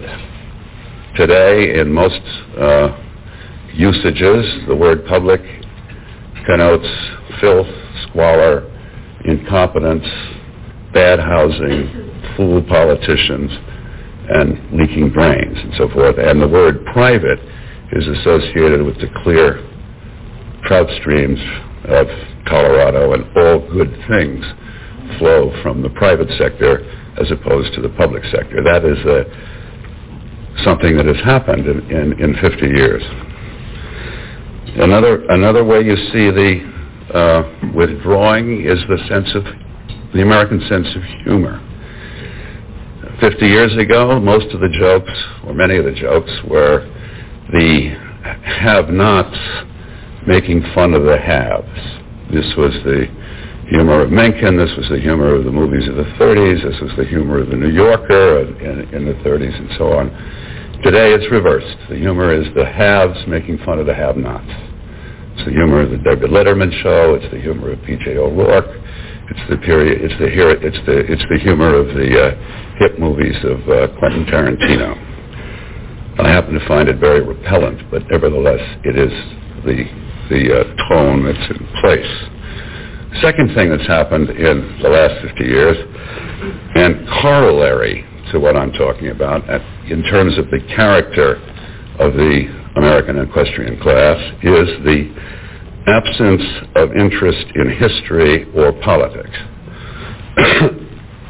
the, uh, one would have expected circa 1950, 1955, even as late as 1960, that the uh, people who enjoyed economic privilege would also be interested in the history of the United States, uh, interested in the intellectual content of the media, the newspapers. I went to work at uh, the New York Herald Tribune in 1960, which was the paper then owned by John Hay Whitney, a leading Republican uh, presence in, in New York and on that wing of the Republican Party. And he, his ownership of the Tribune at the time was in the line of Pulitzer, who was the Democrat, or Greeley, who was a Republican, or even Colonel McCormick of the Chicago papers, who was extreme, what we would today call extreme right. But Whitney's interest was primarily uh, an, a political one. He had, a, he had an idea, he had a political idea. And the ownership of the, of the papers reflected that. Uh, they no longer do. I mean, now you would not associate, I would not uh, associate uh, the corporations that own the networks or that own the big, or the Disney company or whatever the big media syndicates are with a political idea. I'd associate them with an economic idea, uh, with the new international economic world order, yes, but with a with an idea that uh, that somehow politics mattered I wouldn't think so. And, and you can see that uh, uh, in the newspapers this morning. The front page of the Times today talks about the money likely to flow to the Democrat and Republican candidates for the House in next November's election. And clearly the lines are the same lines as, as Dwayne Andreas, uh, the head of ADM, who gives with the left hand to the Democrat and to the right hand with the Republican because it really doesn't matter. There, there is only, in, in my view, and lots of other people's view. There's only one political party in the United States at the moment. And the point is power. The point is to be have connection, to have access to uh, the committee or to the tax legislation or to the telecommunications bill. Or it, it has very little to do with with ideas. That is again a change, I think, over the last 50 years. Um, you see this at, uh, at on the stage at Yale University. You no longer can study. Uh, political history, American political history. There are something called cultural studies. So the history, the American, the telling of the American tale has been broken down into telling of the Black American tale, or the feminist American tale, or the ethnic Native American American tale, and so forth and so on. And you can go through the entire. Uh, you can take uh, as the uh, there is no curriculum that went in the 60s, but you, in order to satisfy the requirement for late 18th century history in the United States, you can take it in uh, domestic pewter, butter churns, uh, the plight of women on the frontier, and so forth. All interesting subjects, but, but uh, not a coherent historical um, view. All right, if, if, if I'm correct then in the two uh, points about the American equestrian class over the last 50 years. Point one being the, the, feeling of no responsibility toward the less fortunate, and uh, two, the absence of interest in either uh, history or politics as as a passionate interest then what then becomes the uh, the function of the press? And the again, the, the parallels to me are very similar. When I first started working for the newspaper, I, my first job was as a newspaper reporter for the San Francisco Examiner in 1957, a Hearst newspaper, and I was the only uh, Ivy League person in the entire place to use the word journalist was would have been uh, nobody used the word journalist. Only Englishmen and fops use the word journalist. Americans use the word uh, reporter or newspaper man. Uh, nobody was paid any money of it to speak of, and nobody expected to make any money. I mean, there was one did not go into uh, newspaper reporting to become rich. One came in for probably in my case, romantic ideas growing out of the uh, Depression and out of the autobiographies of novelists on the order of John O'Hara and Ernest Hemingway, but the notion was to somehow get at the truth and tell the story. It's a romantic notion. But the, uh, there was, uh, and we tended, as, as, as newspaper guys, to identify with the people in the bleachers, not with the people in the box seats. Um, that changed in the middle 60s. By 1967, um, the the ranks of the uh, of uh, the newspaper, what was the newspaper business, begins to fill up with people from Harvard and Yale and Princeton. The salaries begin to go up to three hundred, four hundred thousand dollars a year for television personalities, and the identification shifts from the uh, the crowd in the bleachers. We welcome you back to Africa on the Move. You were listening, listening to a clip of a documentary titled How the Elite Control the World. The rich getting richer, the upper class and money in America.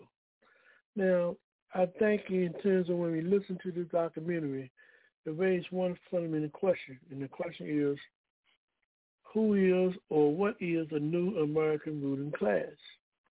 You know, Malcolm once taught us that history is best to reward those who research. In the book Art of War, one of the first things they mention is you must know your enemy, which means that we must constantly know the changes that are taking place in our environment and during certain historical times and periods. So when we talk about this new American ruling class, it doesn't necessarily have the same behavior that may be the class 20, 30, 40, 50 years ago, and maybe not. But the position of the documentary is that when you look at this new American ruling class, one of the things you, you'll find out is that it has no respect for American history and politics. And I can sort of understand that because they know it's a bunch of bullshit. Number two, they talk about it has no compassion for the people and for the poor. None at all, and don't think they have no responsibility, which leads to when you analyze your enemy, it means that your enemy, enemy will be very ruthless. They also talk about other contradictions that we need to be aware of about this particular ruling class people. And one really important issue is the issue of their interests. This illusion about a national boundary and identity of being American, it doesn't exist in that world. They understand that their interest lies in the interest of those who line themselves up with them economically. The capitalist elites of the very countries see themselves as one and not by the boundary of the country in which they live, which also means and will give you a sense of maybe how future decisions, political decisions will be made and played out in terms of how and where wars will be began, where they will end, and who they will identify as your enemy. So those are just some of the contradictions, and one other contradiction they talk about, if you look at the so-called new American ruling elite, is they understand at this stage of time of capitalist development about privatization. It has no respect for public projects and welfare. And and they are willing to invest twenty nine billion dollars into the police intelligence military uh, complex. So all about force to make it right. Now you create all of these ingredients of analyzing this present class of ruling people throughout.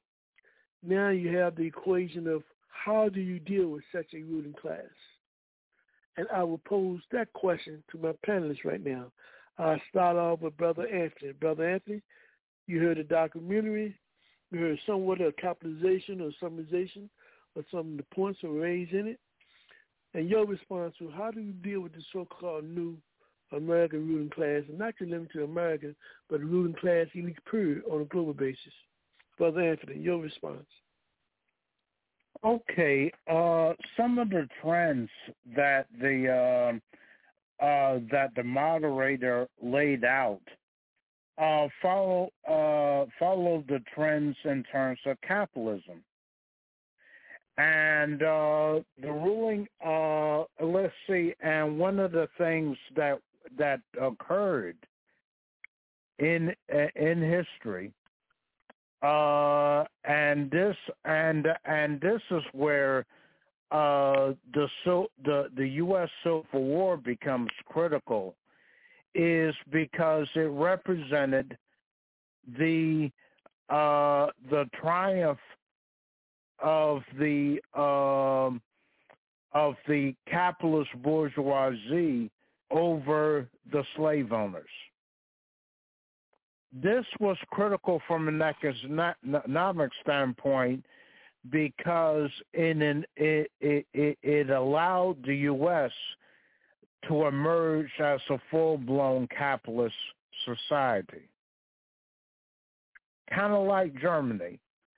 And uh, it was somewhat different from the uh, from the older uh, the, the the the ruling classes and some of the uh, in the uh, some of the older countries like Britain and France and uh, Italy or Spain for that matter.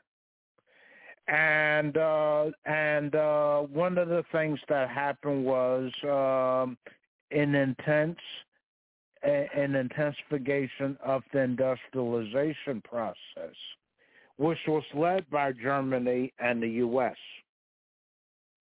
and uh, and uh, what happened is that as uh, capitalism intensified its development, it became imperialism, and imperialism uh, represents the dominance of finance capital over industrial capital. And uh, and as the moderator pointed out during his presentation, uh, uh, today's capitalists do not re, uh, respect political boundaries, uh, which were uh, which were uh, drawn up to keep the the the various ruling elites from fighting against each other.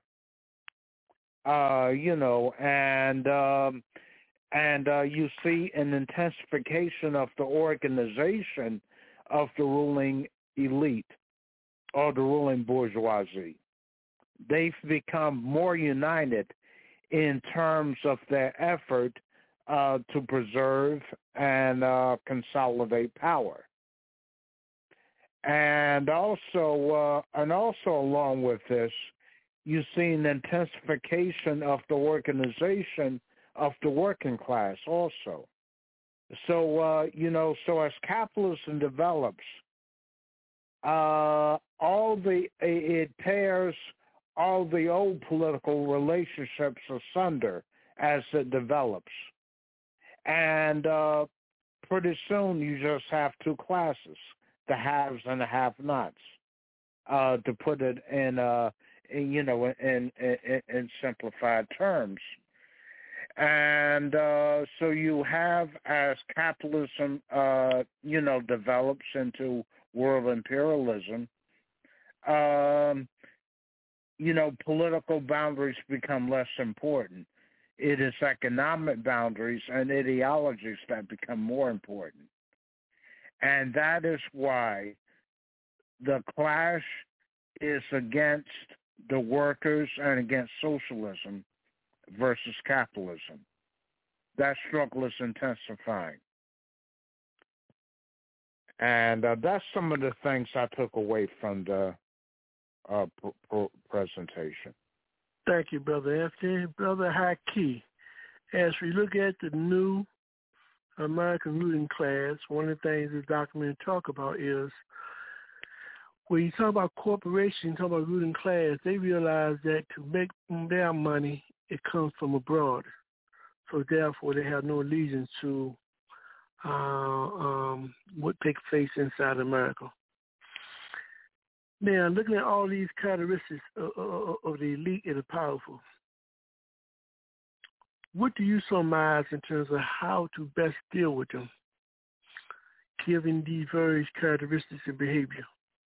Because at this point in time, it's very clear that they understand they want global control, and they also understand that these illusions of being a Democrat and Republican and listen to these politicians – you know, they take orders from them. Politicians don't give them order. So how do you deal? How how would you propose to the people? How should we deal with this so-called new American ruling class, Brother Haki? Yeah, well, first, Brother Africa, I think when you talk about in terms of how they derive their money, we got to be very, very careful about that. Clearly, they make money from international investments in terms of stocks and bonds abroad, and there's no question about that. But a much bigger way, a much more concise way in terms of making wealth is generated right here in the country.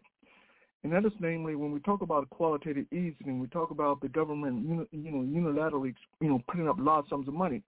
That money directly benefits the wealthy, and so therefore you don't have to go anywhere. You don't have to create jobs. You don't do anything. The money is guaranteed. Superimposed upon a situation where you have all kind of accounting practices, which makes it impossible for you not to pay taxes. So the bottom line is that the richer get richer exponentially, and we get poor and poor, poor, and poorer. So clearly, brother Africa, in terms of in terms of the the money question, uh, you know, they have no problem even if the rest of the world didn't exist. Uh, they would still generate money simply because it's structured that way to make sure that the wealthier become wealthier and wealthier. wealthier. But the question in terms of how do you how do you deal with that, brother Africa, this is a very complex question because the bottom line is that you know, one of the things is that the ruling class, the so-called new ruling class, uh, you know, see the masses of people as an, as an impediment. They see them as a bother. uh, you know, often, you know, the, the thinking or the philosophy of Ayn Rand, you know, uh, runs, um, you know, squarely in the minds of a lot of these people who are in positions of power. Ayn Rand, the philosopher out of Russia, position was very, very clear that in to help people is, is morally deficient, that you don't help people. That is only a, a weak person will actually help another person. Or the notion that greed is good and that to trample over people is natural, that's an intelligent thing to do and it's a moral thing to do. And if you don't trample over people, then you're not living up to your moral capacity. So you got this convoluted kind of logic that exists in the minds of these wealthy people, and so therefore they're doing what they do in terms of their benefits. In that context, because they see the masses of people who don't have money, who don't have capital, they see them as impediment. The question for them is, is very, very simple. What do you do with all those people that you don't have any need for? Keep in mind, wealth can, we don't need labor to produce wealth anymore. Uh, that's that's done by a keystroke of a computer. Uh, the Federal Reserve prints up the money, you know, the money distribute, you know, to the wealthy, and and that's that. And so therefore, you don't need labor in terms of create. You know how to create anything. You know how to build anything, produce anything to create wealth. So for them, the question is that they they're assured of wealth, but the bigger problem is which is what do you do with all these people who don't have access to wealth? What do you do with all these people who are drained, in their estimation, a drain on the economy? That is the bigger question, and the question is what are we going to do in terms of understanding that reality and preparing ourselves for the inevitable? Because we understand that these people in positions of power have a unique opportunity, unique ability by propaganda to actually condition people to believe whatever they want them to believe. Uh, they, if they want people to believe that critical race theory is a bad thing, that somehow it's anti-white, you got a thousand of the population going to believe that. They're not going to investigate for themselves. They're going to simply believe because the media keeps telling them over and over again critical race theory is a bad thing. So clearly, you know, uh, I think the onus is on the masses of people in terms of what would our responsibility. And specifically, when we talk about the African community, we got to be very, very clear on something. When we talk about in terms of any kind of um, um, um, uh, carnage being unleashed on the populace, then we got to understand that African people fit squarely in that phenomenon, and we we, we got to understand that. And uh, and as such, you know that uh, we're targeted, but not only his, I mean, not only historically, but because we're targeted economically, then we got to understand that we're in a very vulnerable position. And so it's incumbent upon us, you know, to organize to the to the to the maximum extent possible. We have to. We don't have any choice. Uh, don't listen to those black conservatives who tell you everything is fine. Don't worry about it. It's all good. Just don't don't you know be ignorant. Don't know anything about history. Don't know anything about politics. Don't know anything about economics. Just just just trust the system, and everything's going to be all right. Well, we take that position. Then the bottom line is that when when when upheaval arrives, you know, and, and when we talk about this kind of ensuing destruction, we got nobody to blame but ourselves. We're telling we, say to people now, listen, this is the situation, this is the scenario, this is the economic reality, this is the political reality, this is what's happening. We're telling you now, we're telling you something now in hopes that you understand the necessity in terms of organization because you understand the seriousness of the situation that we're, we're, we're, we're, we're, we're confronting, the situation that we're quickly arriving at. We do that in hope that people understand the reality. But if people, the position is that no, no, no, no, that propaganda has more of a hold on the way I think anybody else is saying, uh, particularly when it comes to progressive analysis, then any kind of any kind of uh, um, any kind of um, um, um, destruction that we face as a result of not understanding what's clearly going on, then you know the bottom line is that we can only blame ourselves. You know, of course, you know, and and I, I think that's that's that's the biggest onus. As far as the wealth is concerned, you know, they're going to do what they got to do. They're committed to power. And this notion that they came from England to, for economic freedoms, they didn't come from England for economic freedoms. They came from England to be just like the English, and that's precisely what they did. And so when it, so when the speaker talks about on that clip talks about the a sense of responsibility of the wealthy have declined, I disagree.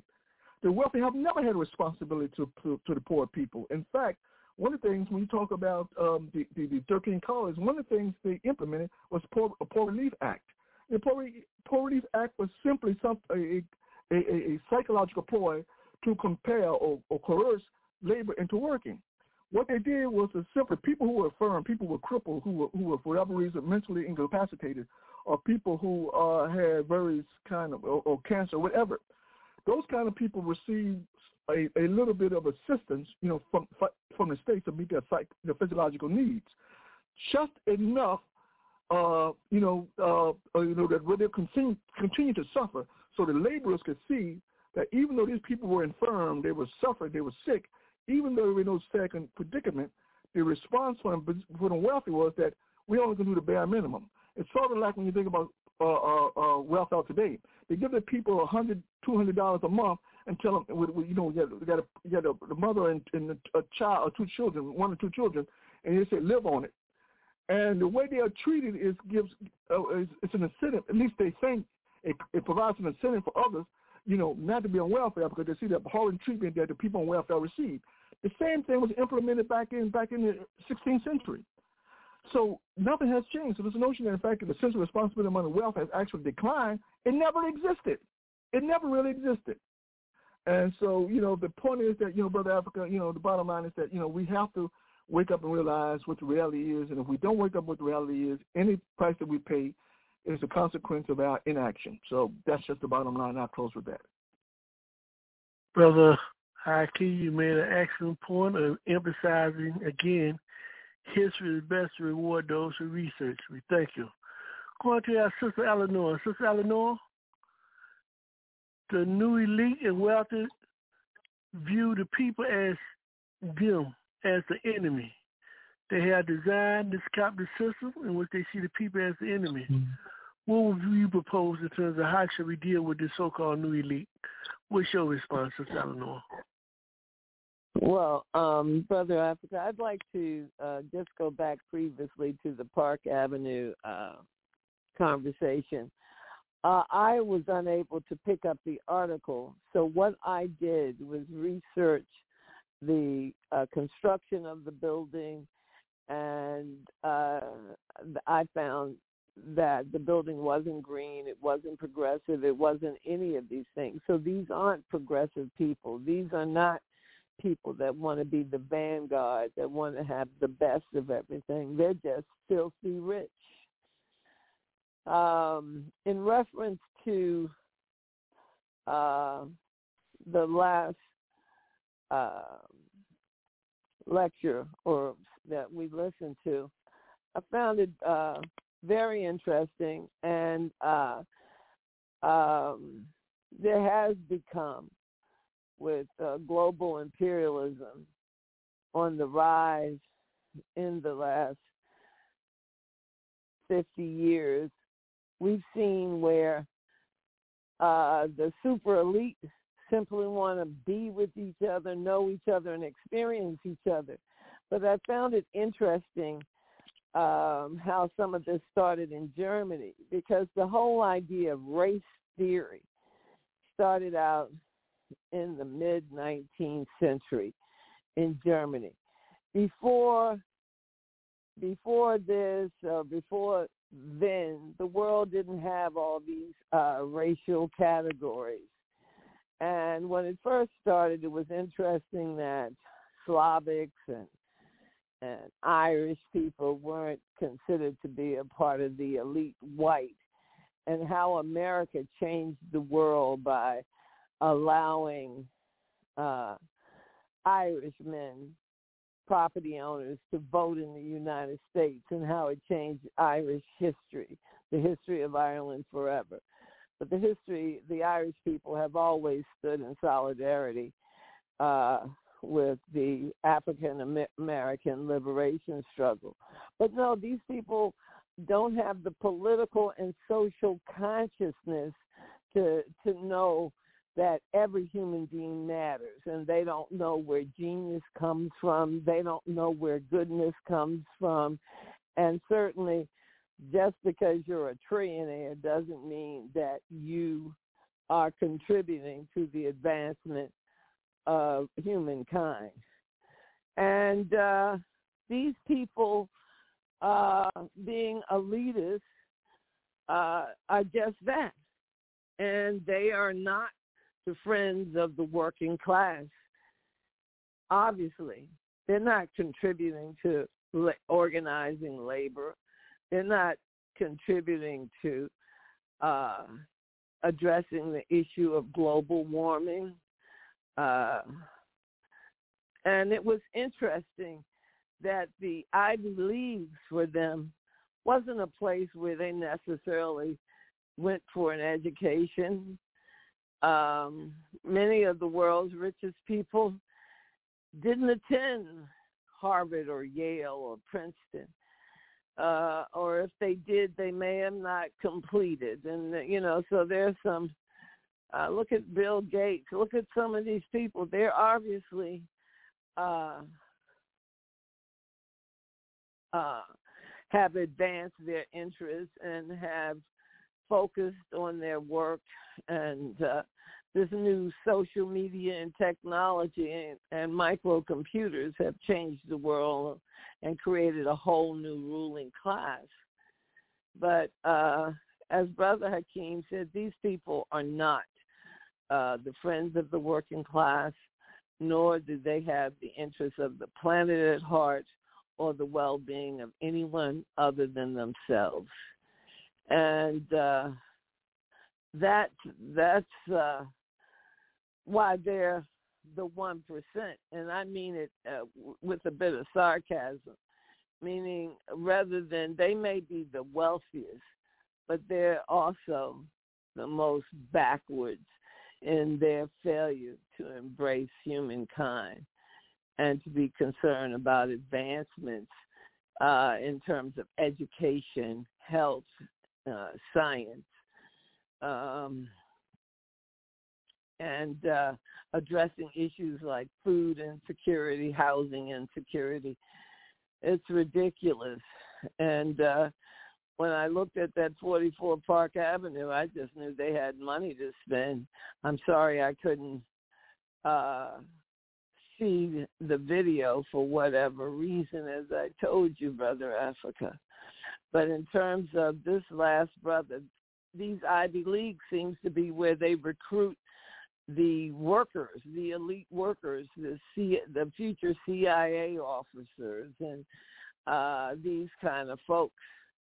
But they're certainly not necessarily uh, sending their children, or their children aren't necessarily being successful in the Ivies.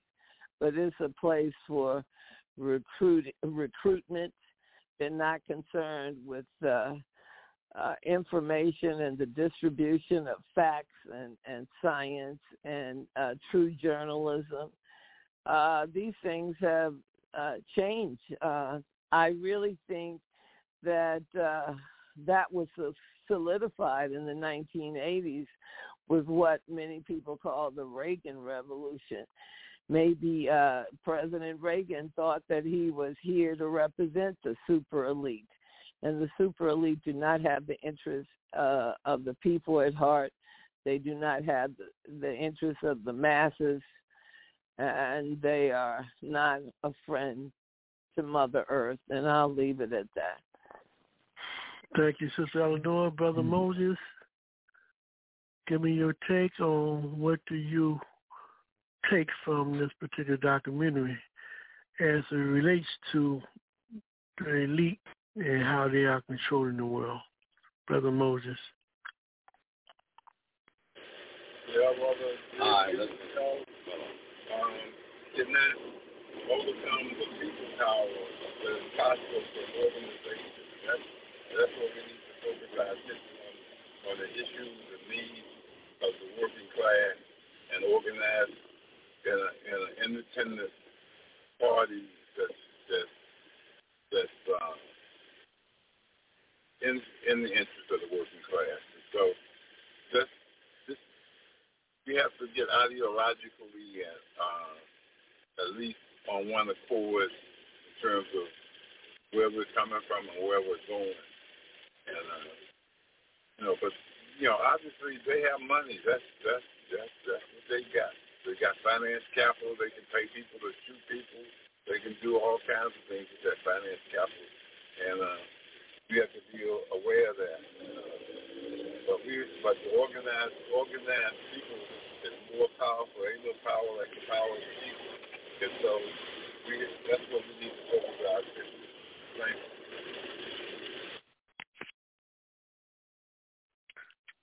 Thank you, Brother Moses. Right now, you're listening to Africa on the Move. What we're going to do is we're going to take a eruption and break, and when we come back, we're going to be closing out. We're going to have our political panel analysts give us their final thought on part three, deception, control, and power. We'll be right back. This is Africa on the move.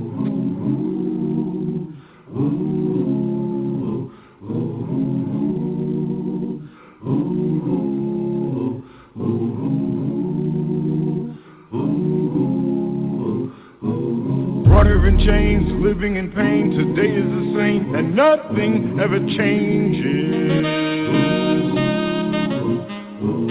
Hung by noose, can't tell the truth, filled with abuse, and everywhere there's danger. How long can this go on? When will the light I see? I know I must be strong to last through my journey, yeah, last through my journey, yeah.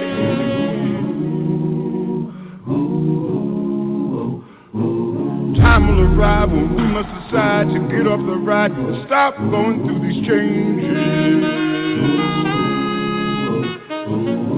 Must prepare and learn how to care, for soon we'll be there where our lives won't be in danger. And when the light is clear, oh how beautiful I will be to know that I've been here and made it through my journey, yeah, and made it through my journey, yeah. Yeah, yeah, yeah, yeah, yeah. Made it through my journey. Made it through my journey. Pelourinho, a bloodline across the waters from Benin to Salvador Bahia, a scar across the face of the earth. Pelourinho, the place they brought the Africans, the place where they tried to make them slaves. Pelourinho! You can feel the whip, hear the cries, and see the blood in the red clay. The clay that holds the stones together is African. And each stone is a bone from a people called slaves. Pelourinho was the place where death came to dwell. His neighbors did not complain, for he was a way out. From the cold gray cobblestone streets to the lifeless cathedrals, tall walls of demons called angels, haunted visions of white faces crucifying Jesus again and again. But in the sacrifice of this blood, of this dance with death, comes life more rich, more pure, more alive, where death spent many lonely nights pacing the floors of his funeral parlor, waiting for someone to die. Pelourinho, a French word called the place of torture, became a place of strength, a place where faces of white saints became faces of black gods, where haunted visions and demons became healing visionaries and orishas from the motherland. And Jesus rejoined his kinfolk and was reborn and baptized in the sound of sensual skin turned up to dance, to inspire a fire like the sun, pronouncing his presence. Pelourinho was the tongue of the flame, licking the eyes of those who have tried to remain blind, shining a light on a spirit that would not be denied.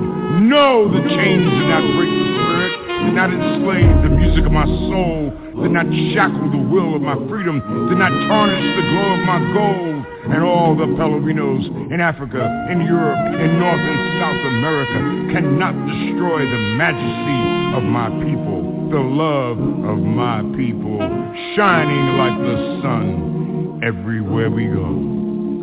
Everywhere we go. When the light is clear, oh how beautiful I will be.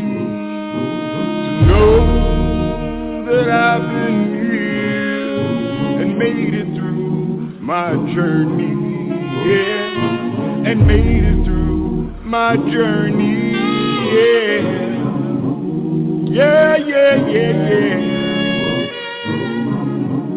yeah, yeah, yeah, yeah, yeah. Yeah, yeah, yeah, yeah. My journey, yeah. Yeah, yeah, yeah. This is Africa on the Move. This is the voice of Brother Africa. We are closing out on part three, Deception, Control, and Power.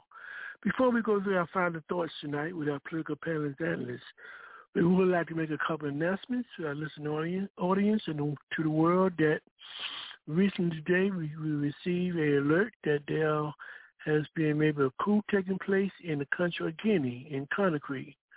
President Alpha Conde has, is now under the uh, control of the military. We would like to find out more about that because what goes on in Africa definitely impact our world no matter where we are.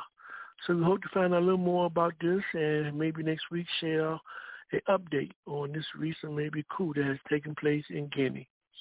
Also, we'd like to remind you, the listening audience, to come and join African Wellness Association under the banner of the African Wellness Association and other organizations as we can begin to organize our Black History Education Tour and Culture Tour to Cuba trip from December 27 to February 3rd, 2022. Please come and join us and email us if you have interest. You can do that by emailing African Awareness Association 2 at gmail.com. All lowercase, all spelled out together. African Awareness Association 2 at gmail.com. Or the email Africa on the Move to a gmail. And we'll make sure that information will get to that organization. Those are announcements, and we just want to remind you that this program comes on every Sunday from 7 p.m. Eastern Standard Time. Please spread the word that they can be a part of this beautiful discussion as relates to what's going on with our people in the world and also to be a platform where you can share your views and your perspective so we can learn collectively. This is what it's all about. So join us every Sunday at 7 p.m. We need your support. So please, at least help us build our audience. By the end of next year, we want to have at least a 1 million listeners. And we know we can do that with your support. So right now, on the fifth day of September 2021, we close out on that segment, part three, dealing with deception, control, and power. And we'll get our final thoughts from our political panelists and analysts. We'll go back to our brother Moses. And brother Moses, your final thoughts, please. Yeah. Well, we know we know that the the lies and propaganda of the few cannot last forever. We know that, that the people united will not. We know that truth will prevail eventually. So we must rely on our line and stand on truth and uh, on that to win over our friends. And, uh, you know, self-Christian is necessary in any struggle. And, um, and so you know, here to that. Uh, um, it's been an enjoyable show. Thank you.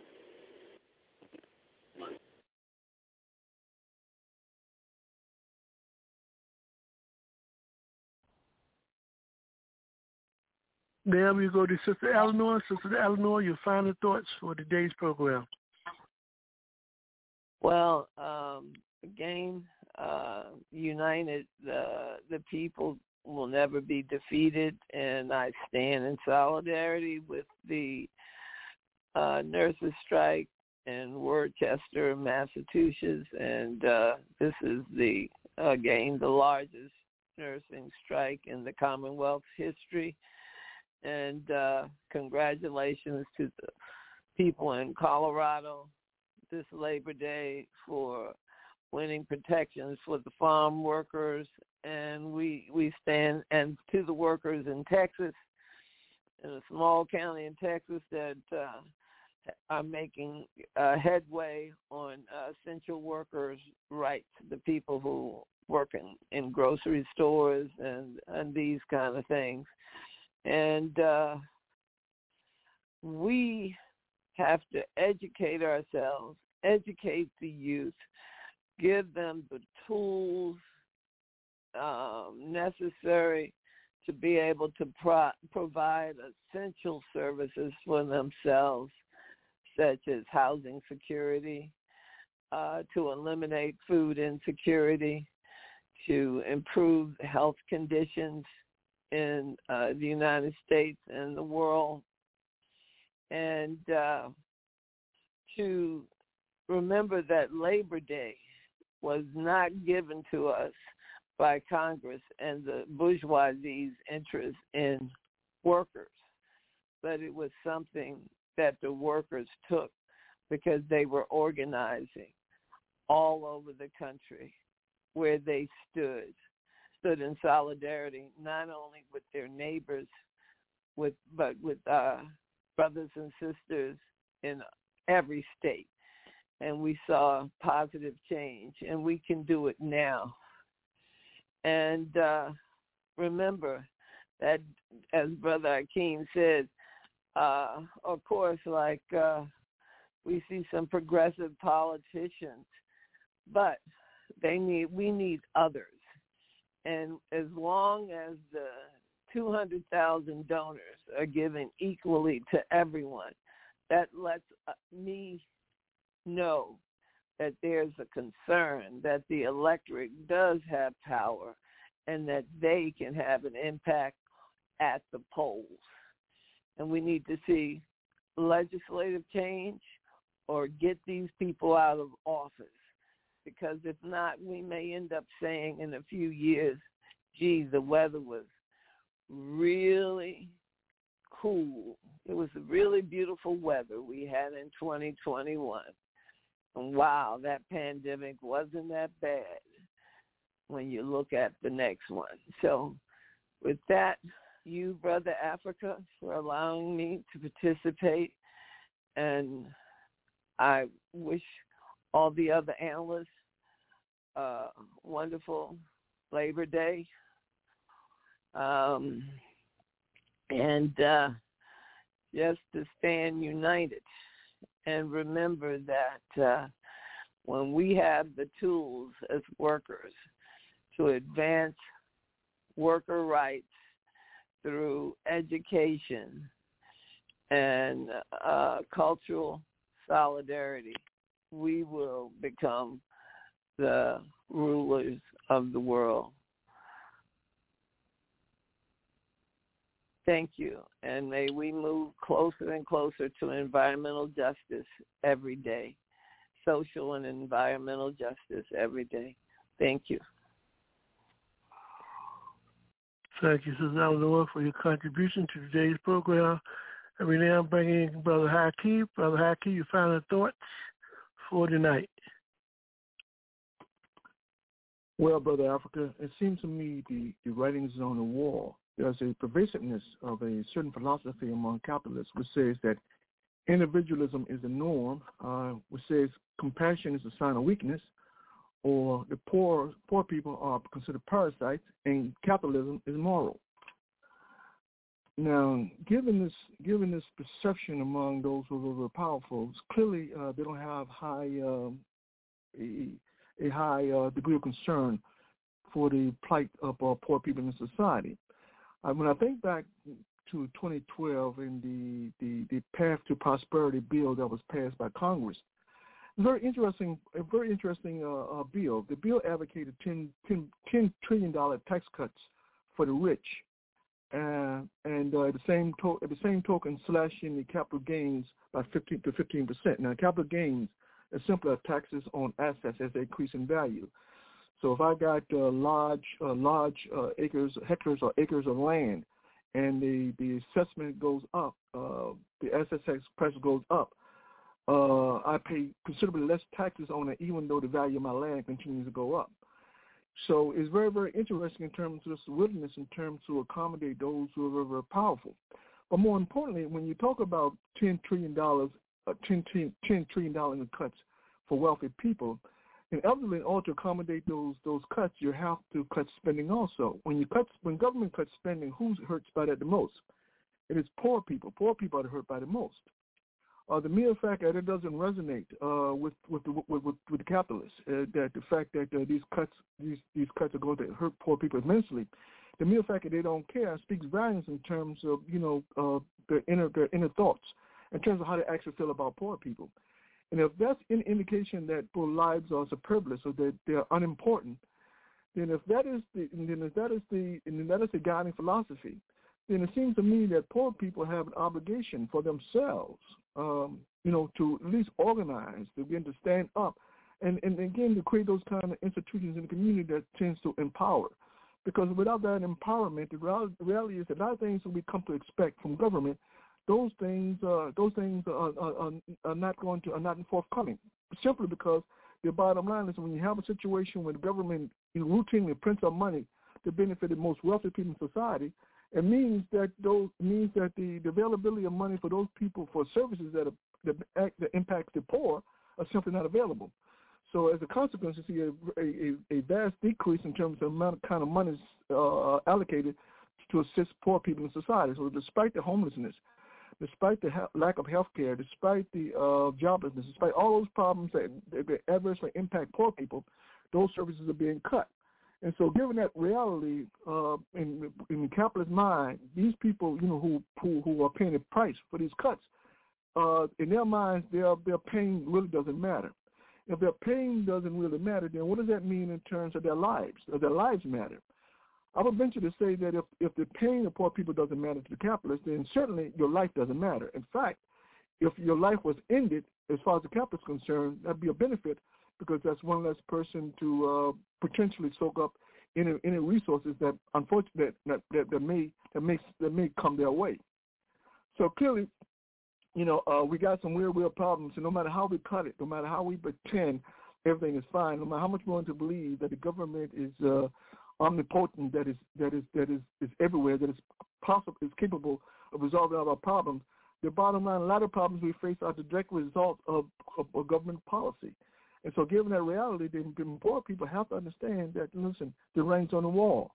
Uh, I, I, you know, um, you know, if if if we don't if we don't grasp that simple reality, the bottom line is that we'll be ill prepared for whatever comes down the road. And it's a very very sad commentary, and it's something I don't I don't take any any any any, any solace in, in talking about.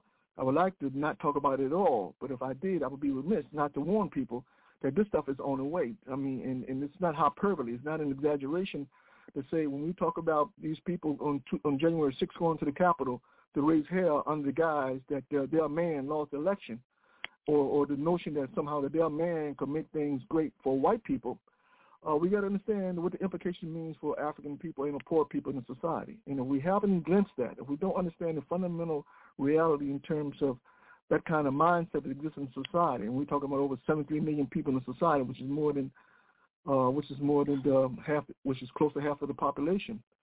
If we don't understand that fundamental, or at least the voting population, if we don't understand that fundamental reality, then we're in, we're in big, big trouble. And I'm certainly hope that people begin to grasp the seriousness of the situation, uh, you know, as it unfolds. But anyway, Brother Africa, as always, I encourage people to unravel the matrix. Uh, that is key. With all the changes taking place in society, we must begin to understand. We must take make a concerted effort to read as much as we possibly can to grasp, to get with other people, to compare notes, to talk about this stuff, and to understand precisely what's happening and implications for us as a people. Having said that, Brother Africa, I will close, and you have a good night. Good night to you, Brother Haki. You have a good night. And to Brother Anthony, your final thoughts for tonight, Brother Anthony. Yes. Uh, my final thought for tonight is that we must uh, as Nkrumah said, we must organize as, as we never, uh, never have before. We must intensify level of organization and political organization uh, because uh, the resources of the earth are getting scarcer, and as they get scarcer, uh, the focus is going to be uh, become uh, the focus on on Africa is going to increase. So we must organize ourselves in order to liberate our our, our motherland and, uh, and, and and build one unified socialist Africa. That is the only solution to the problems that Africans face worldwide. And to learn more about uh, Pan Africanism and the All African People's Revolutionary Party GC, please visit our website, www.a-aprp-gc.org. org. And we'd like to thank you as well, Brother Anthony, for your contribution to today's program and to all our friends, supporters, and listening audience. We'd like to thank you as well and remind you that you can listen to this program every Sunday at 7 p.m. Eastern Time. Please spread the word.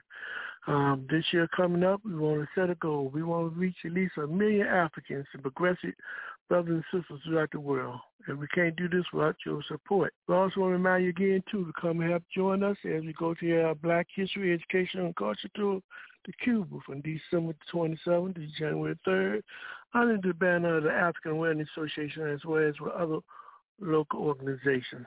And last but not least, we just want to remind you that we may not give you what you want, but we'll do the best we can to give you what you, what you need. And we know that without information, you cannot think. And without organization, you cannot think clearly. We encourage you that if you love your people, you want to help your people, want to make your proper contribution, there's only one way you can do that. That is to be through a organization. So I encourage you to join an organization that is fighting for the liberation of your people. And you find one that doesn't desire the things that you think it need to be doing, then you have the responsibility to create one yourself. Until next time, if you love Mother Africa, you'll work for Mother Africa. We strive always to go forward ever, backwards never. And right today, if I had all the money in the world, this is what I would do with it.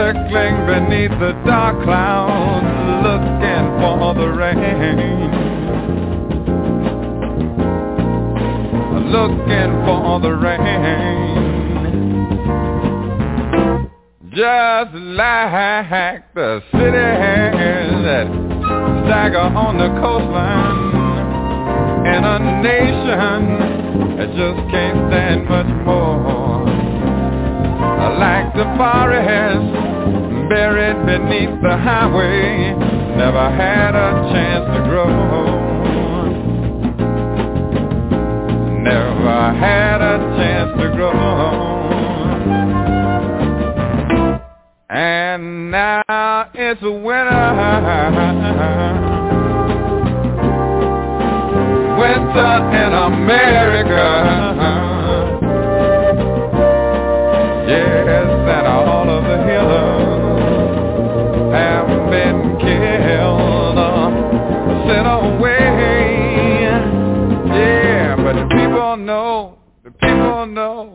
winter. Winter in America. And ain't nobody fighting, cause nobody knows what to say. Save your soul.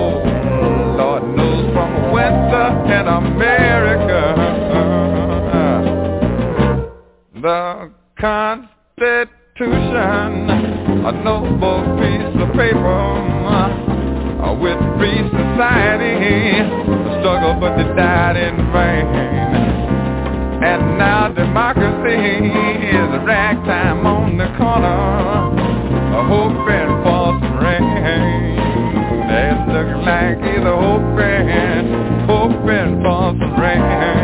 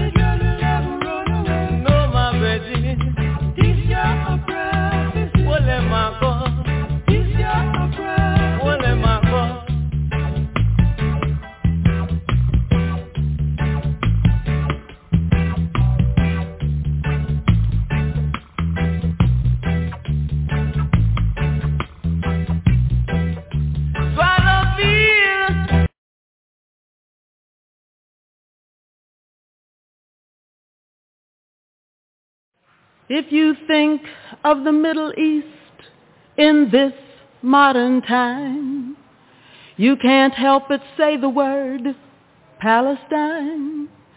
People there have lost their land, some have lost their home. They live in other countries, their freedom almost gone. Palestine,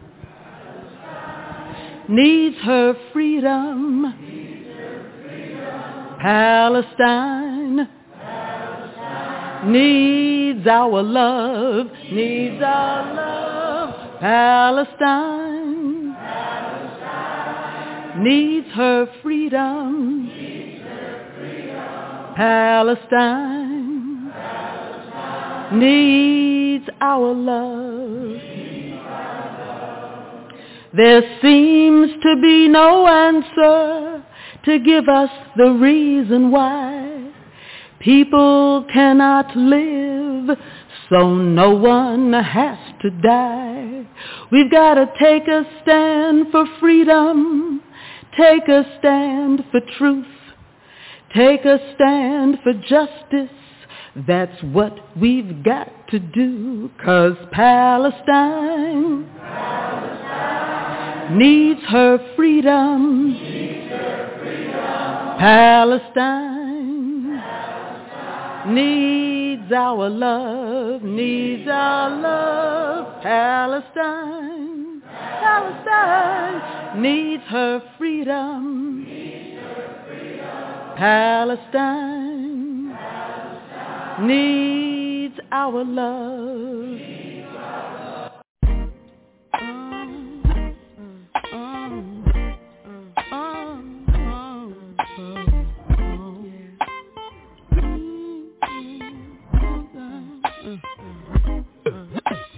He is my king, is my one, one. Yes, he's my father. Yes, he's my son.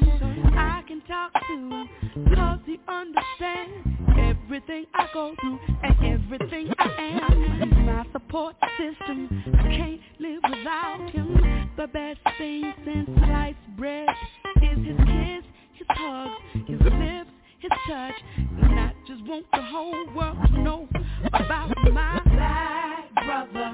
I love you and I'll never try to hurt you.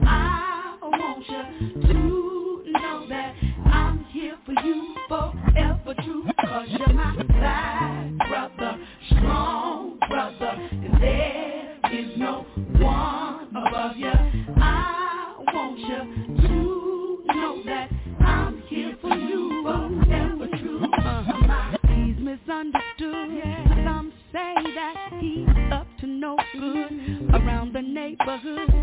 For your information, a lot of my brothers got education. Now check it, you got your Wall Street brother, your blue collar brother, you're down for whatever, chillin' on the corner brother, your talented brother, and to every one of y'all behind bars, you know that Angie loves uh, you, are my black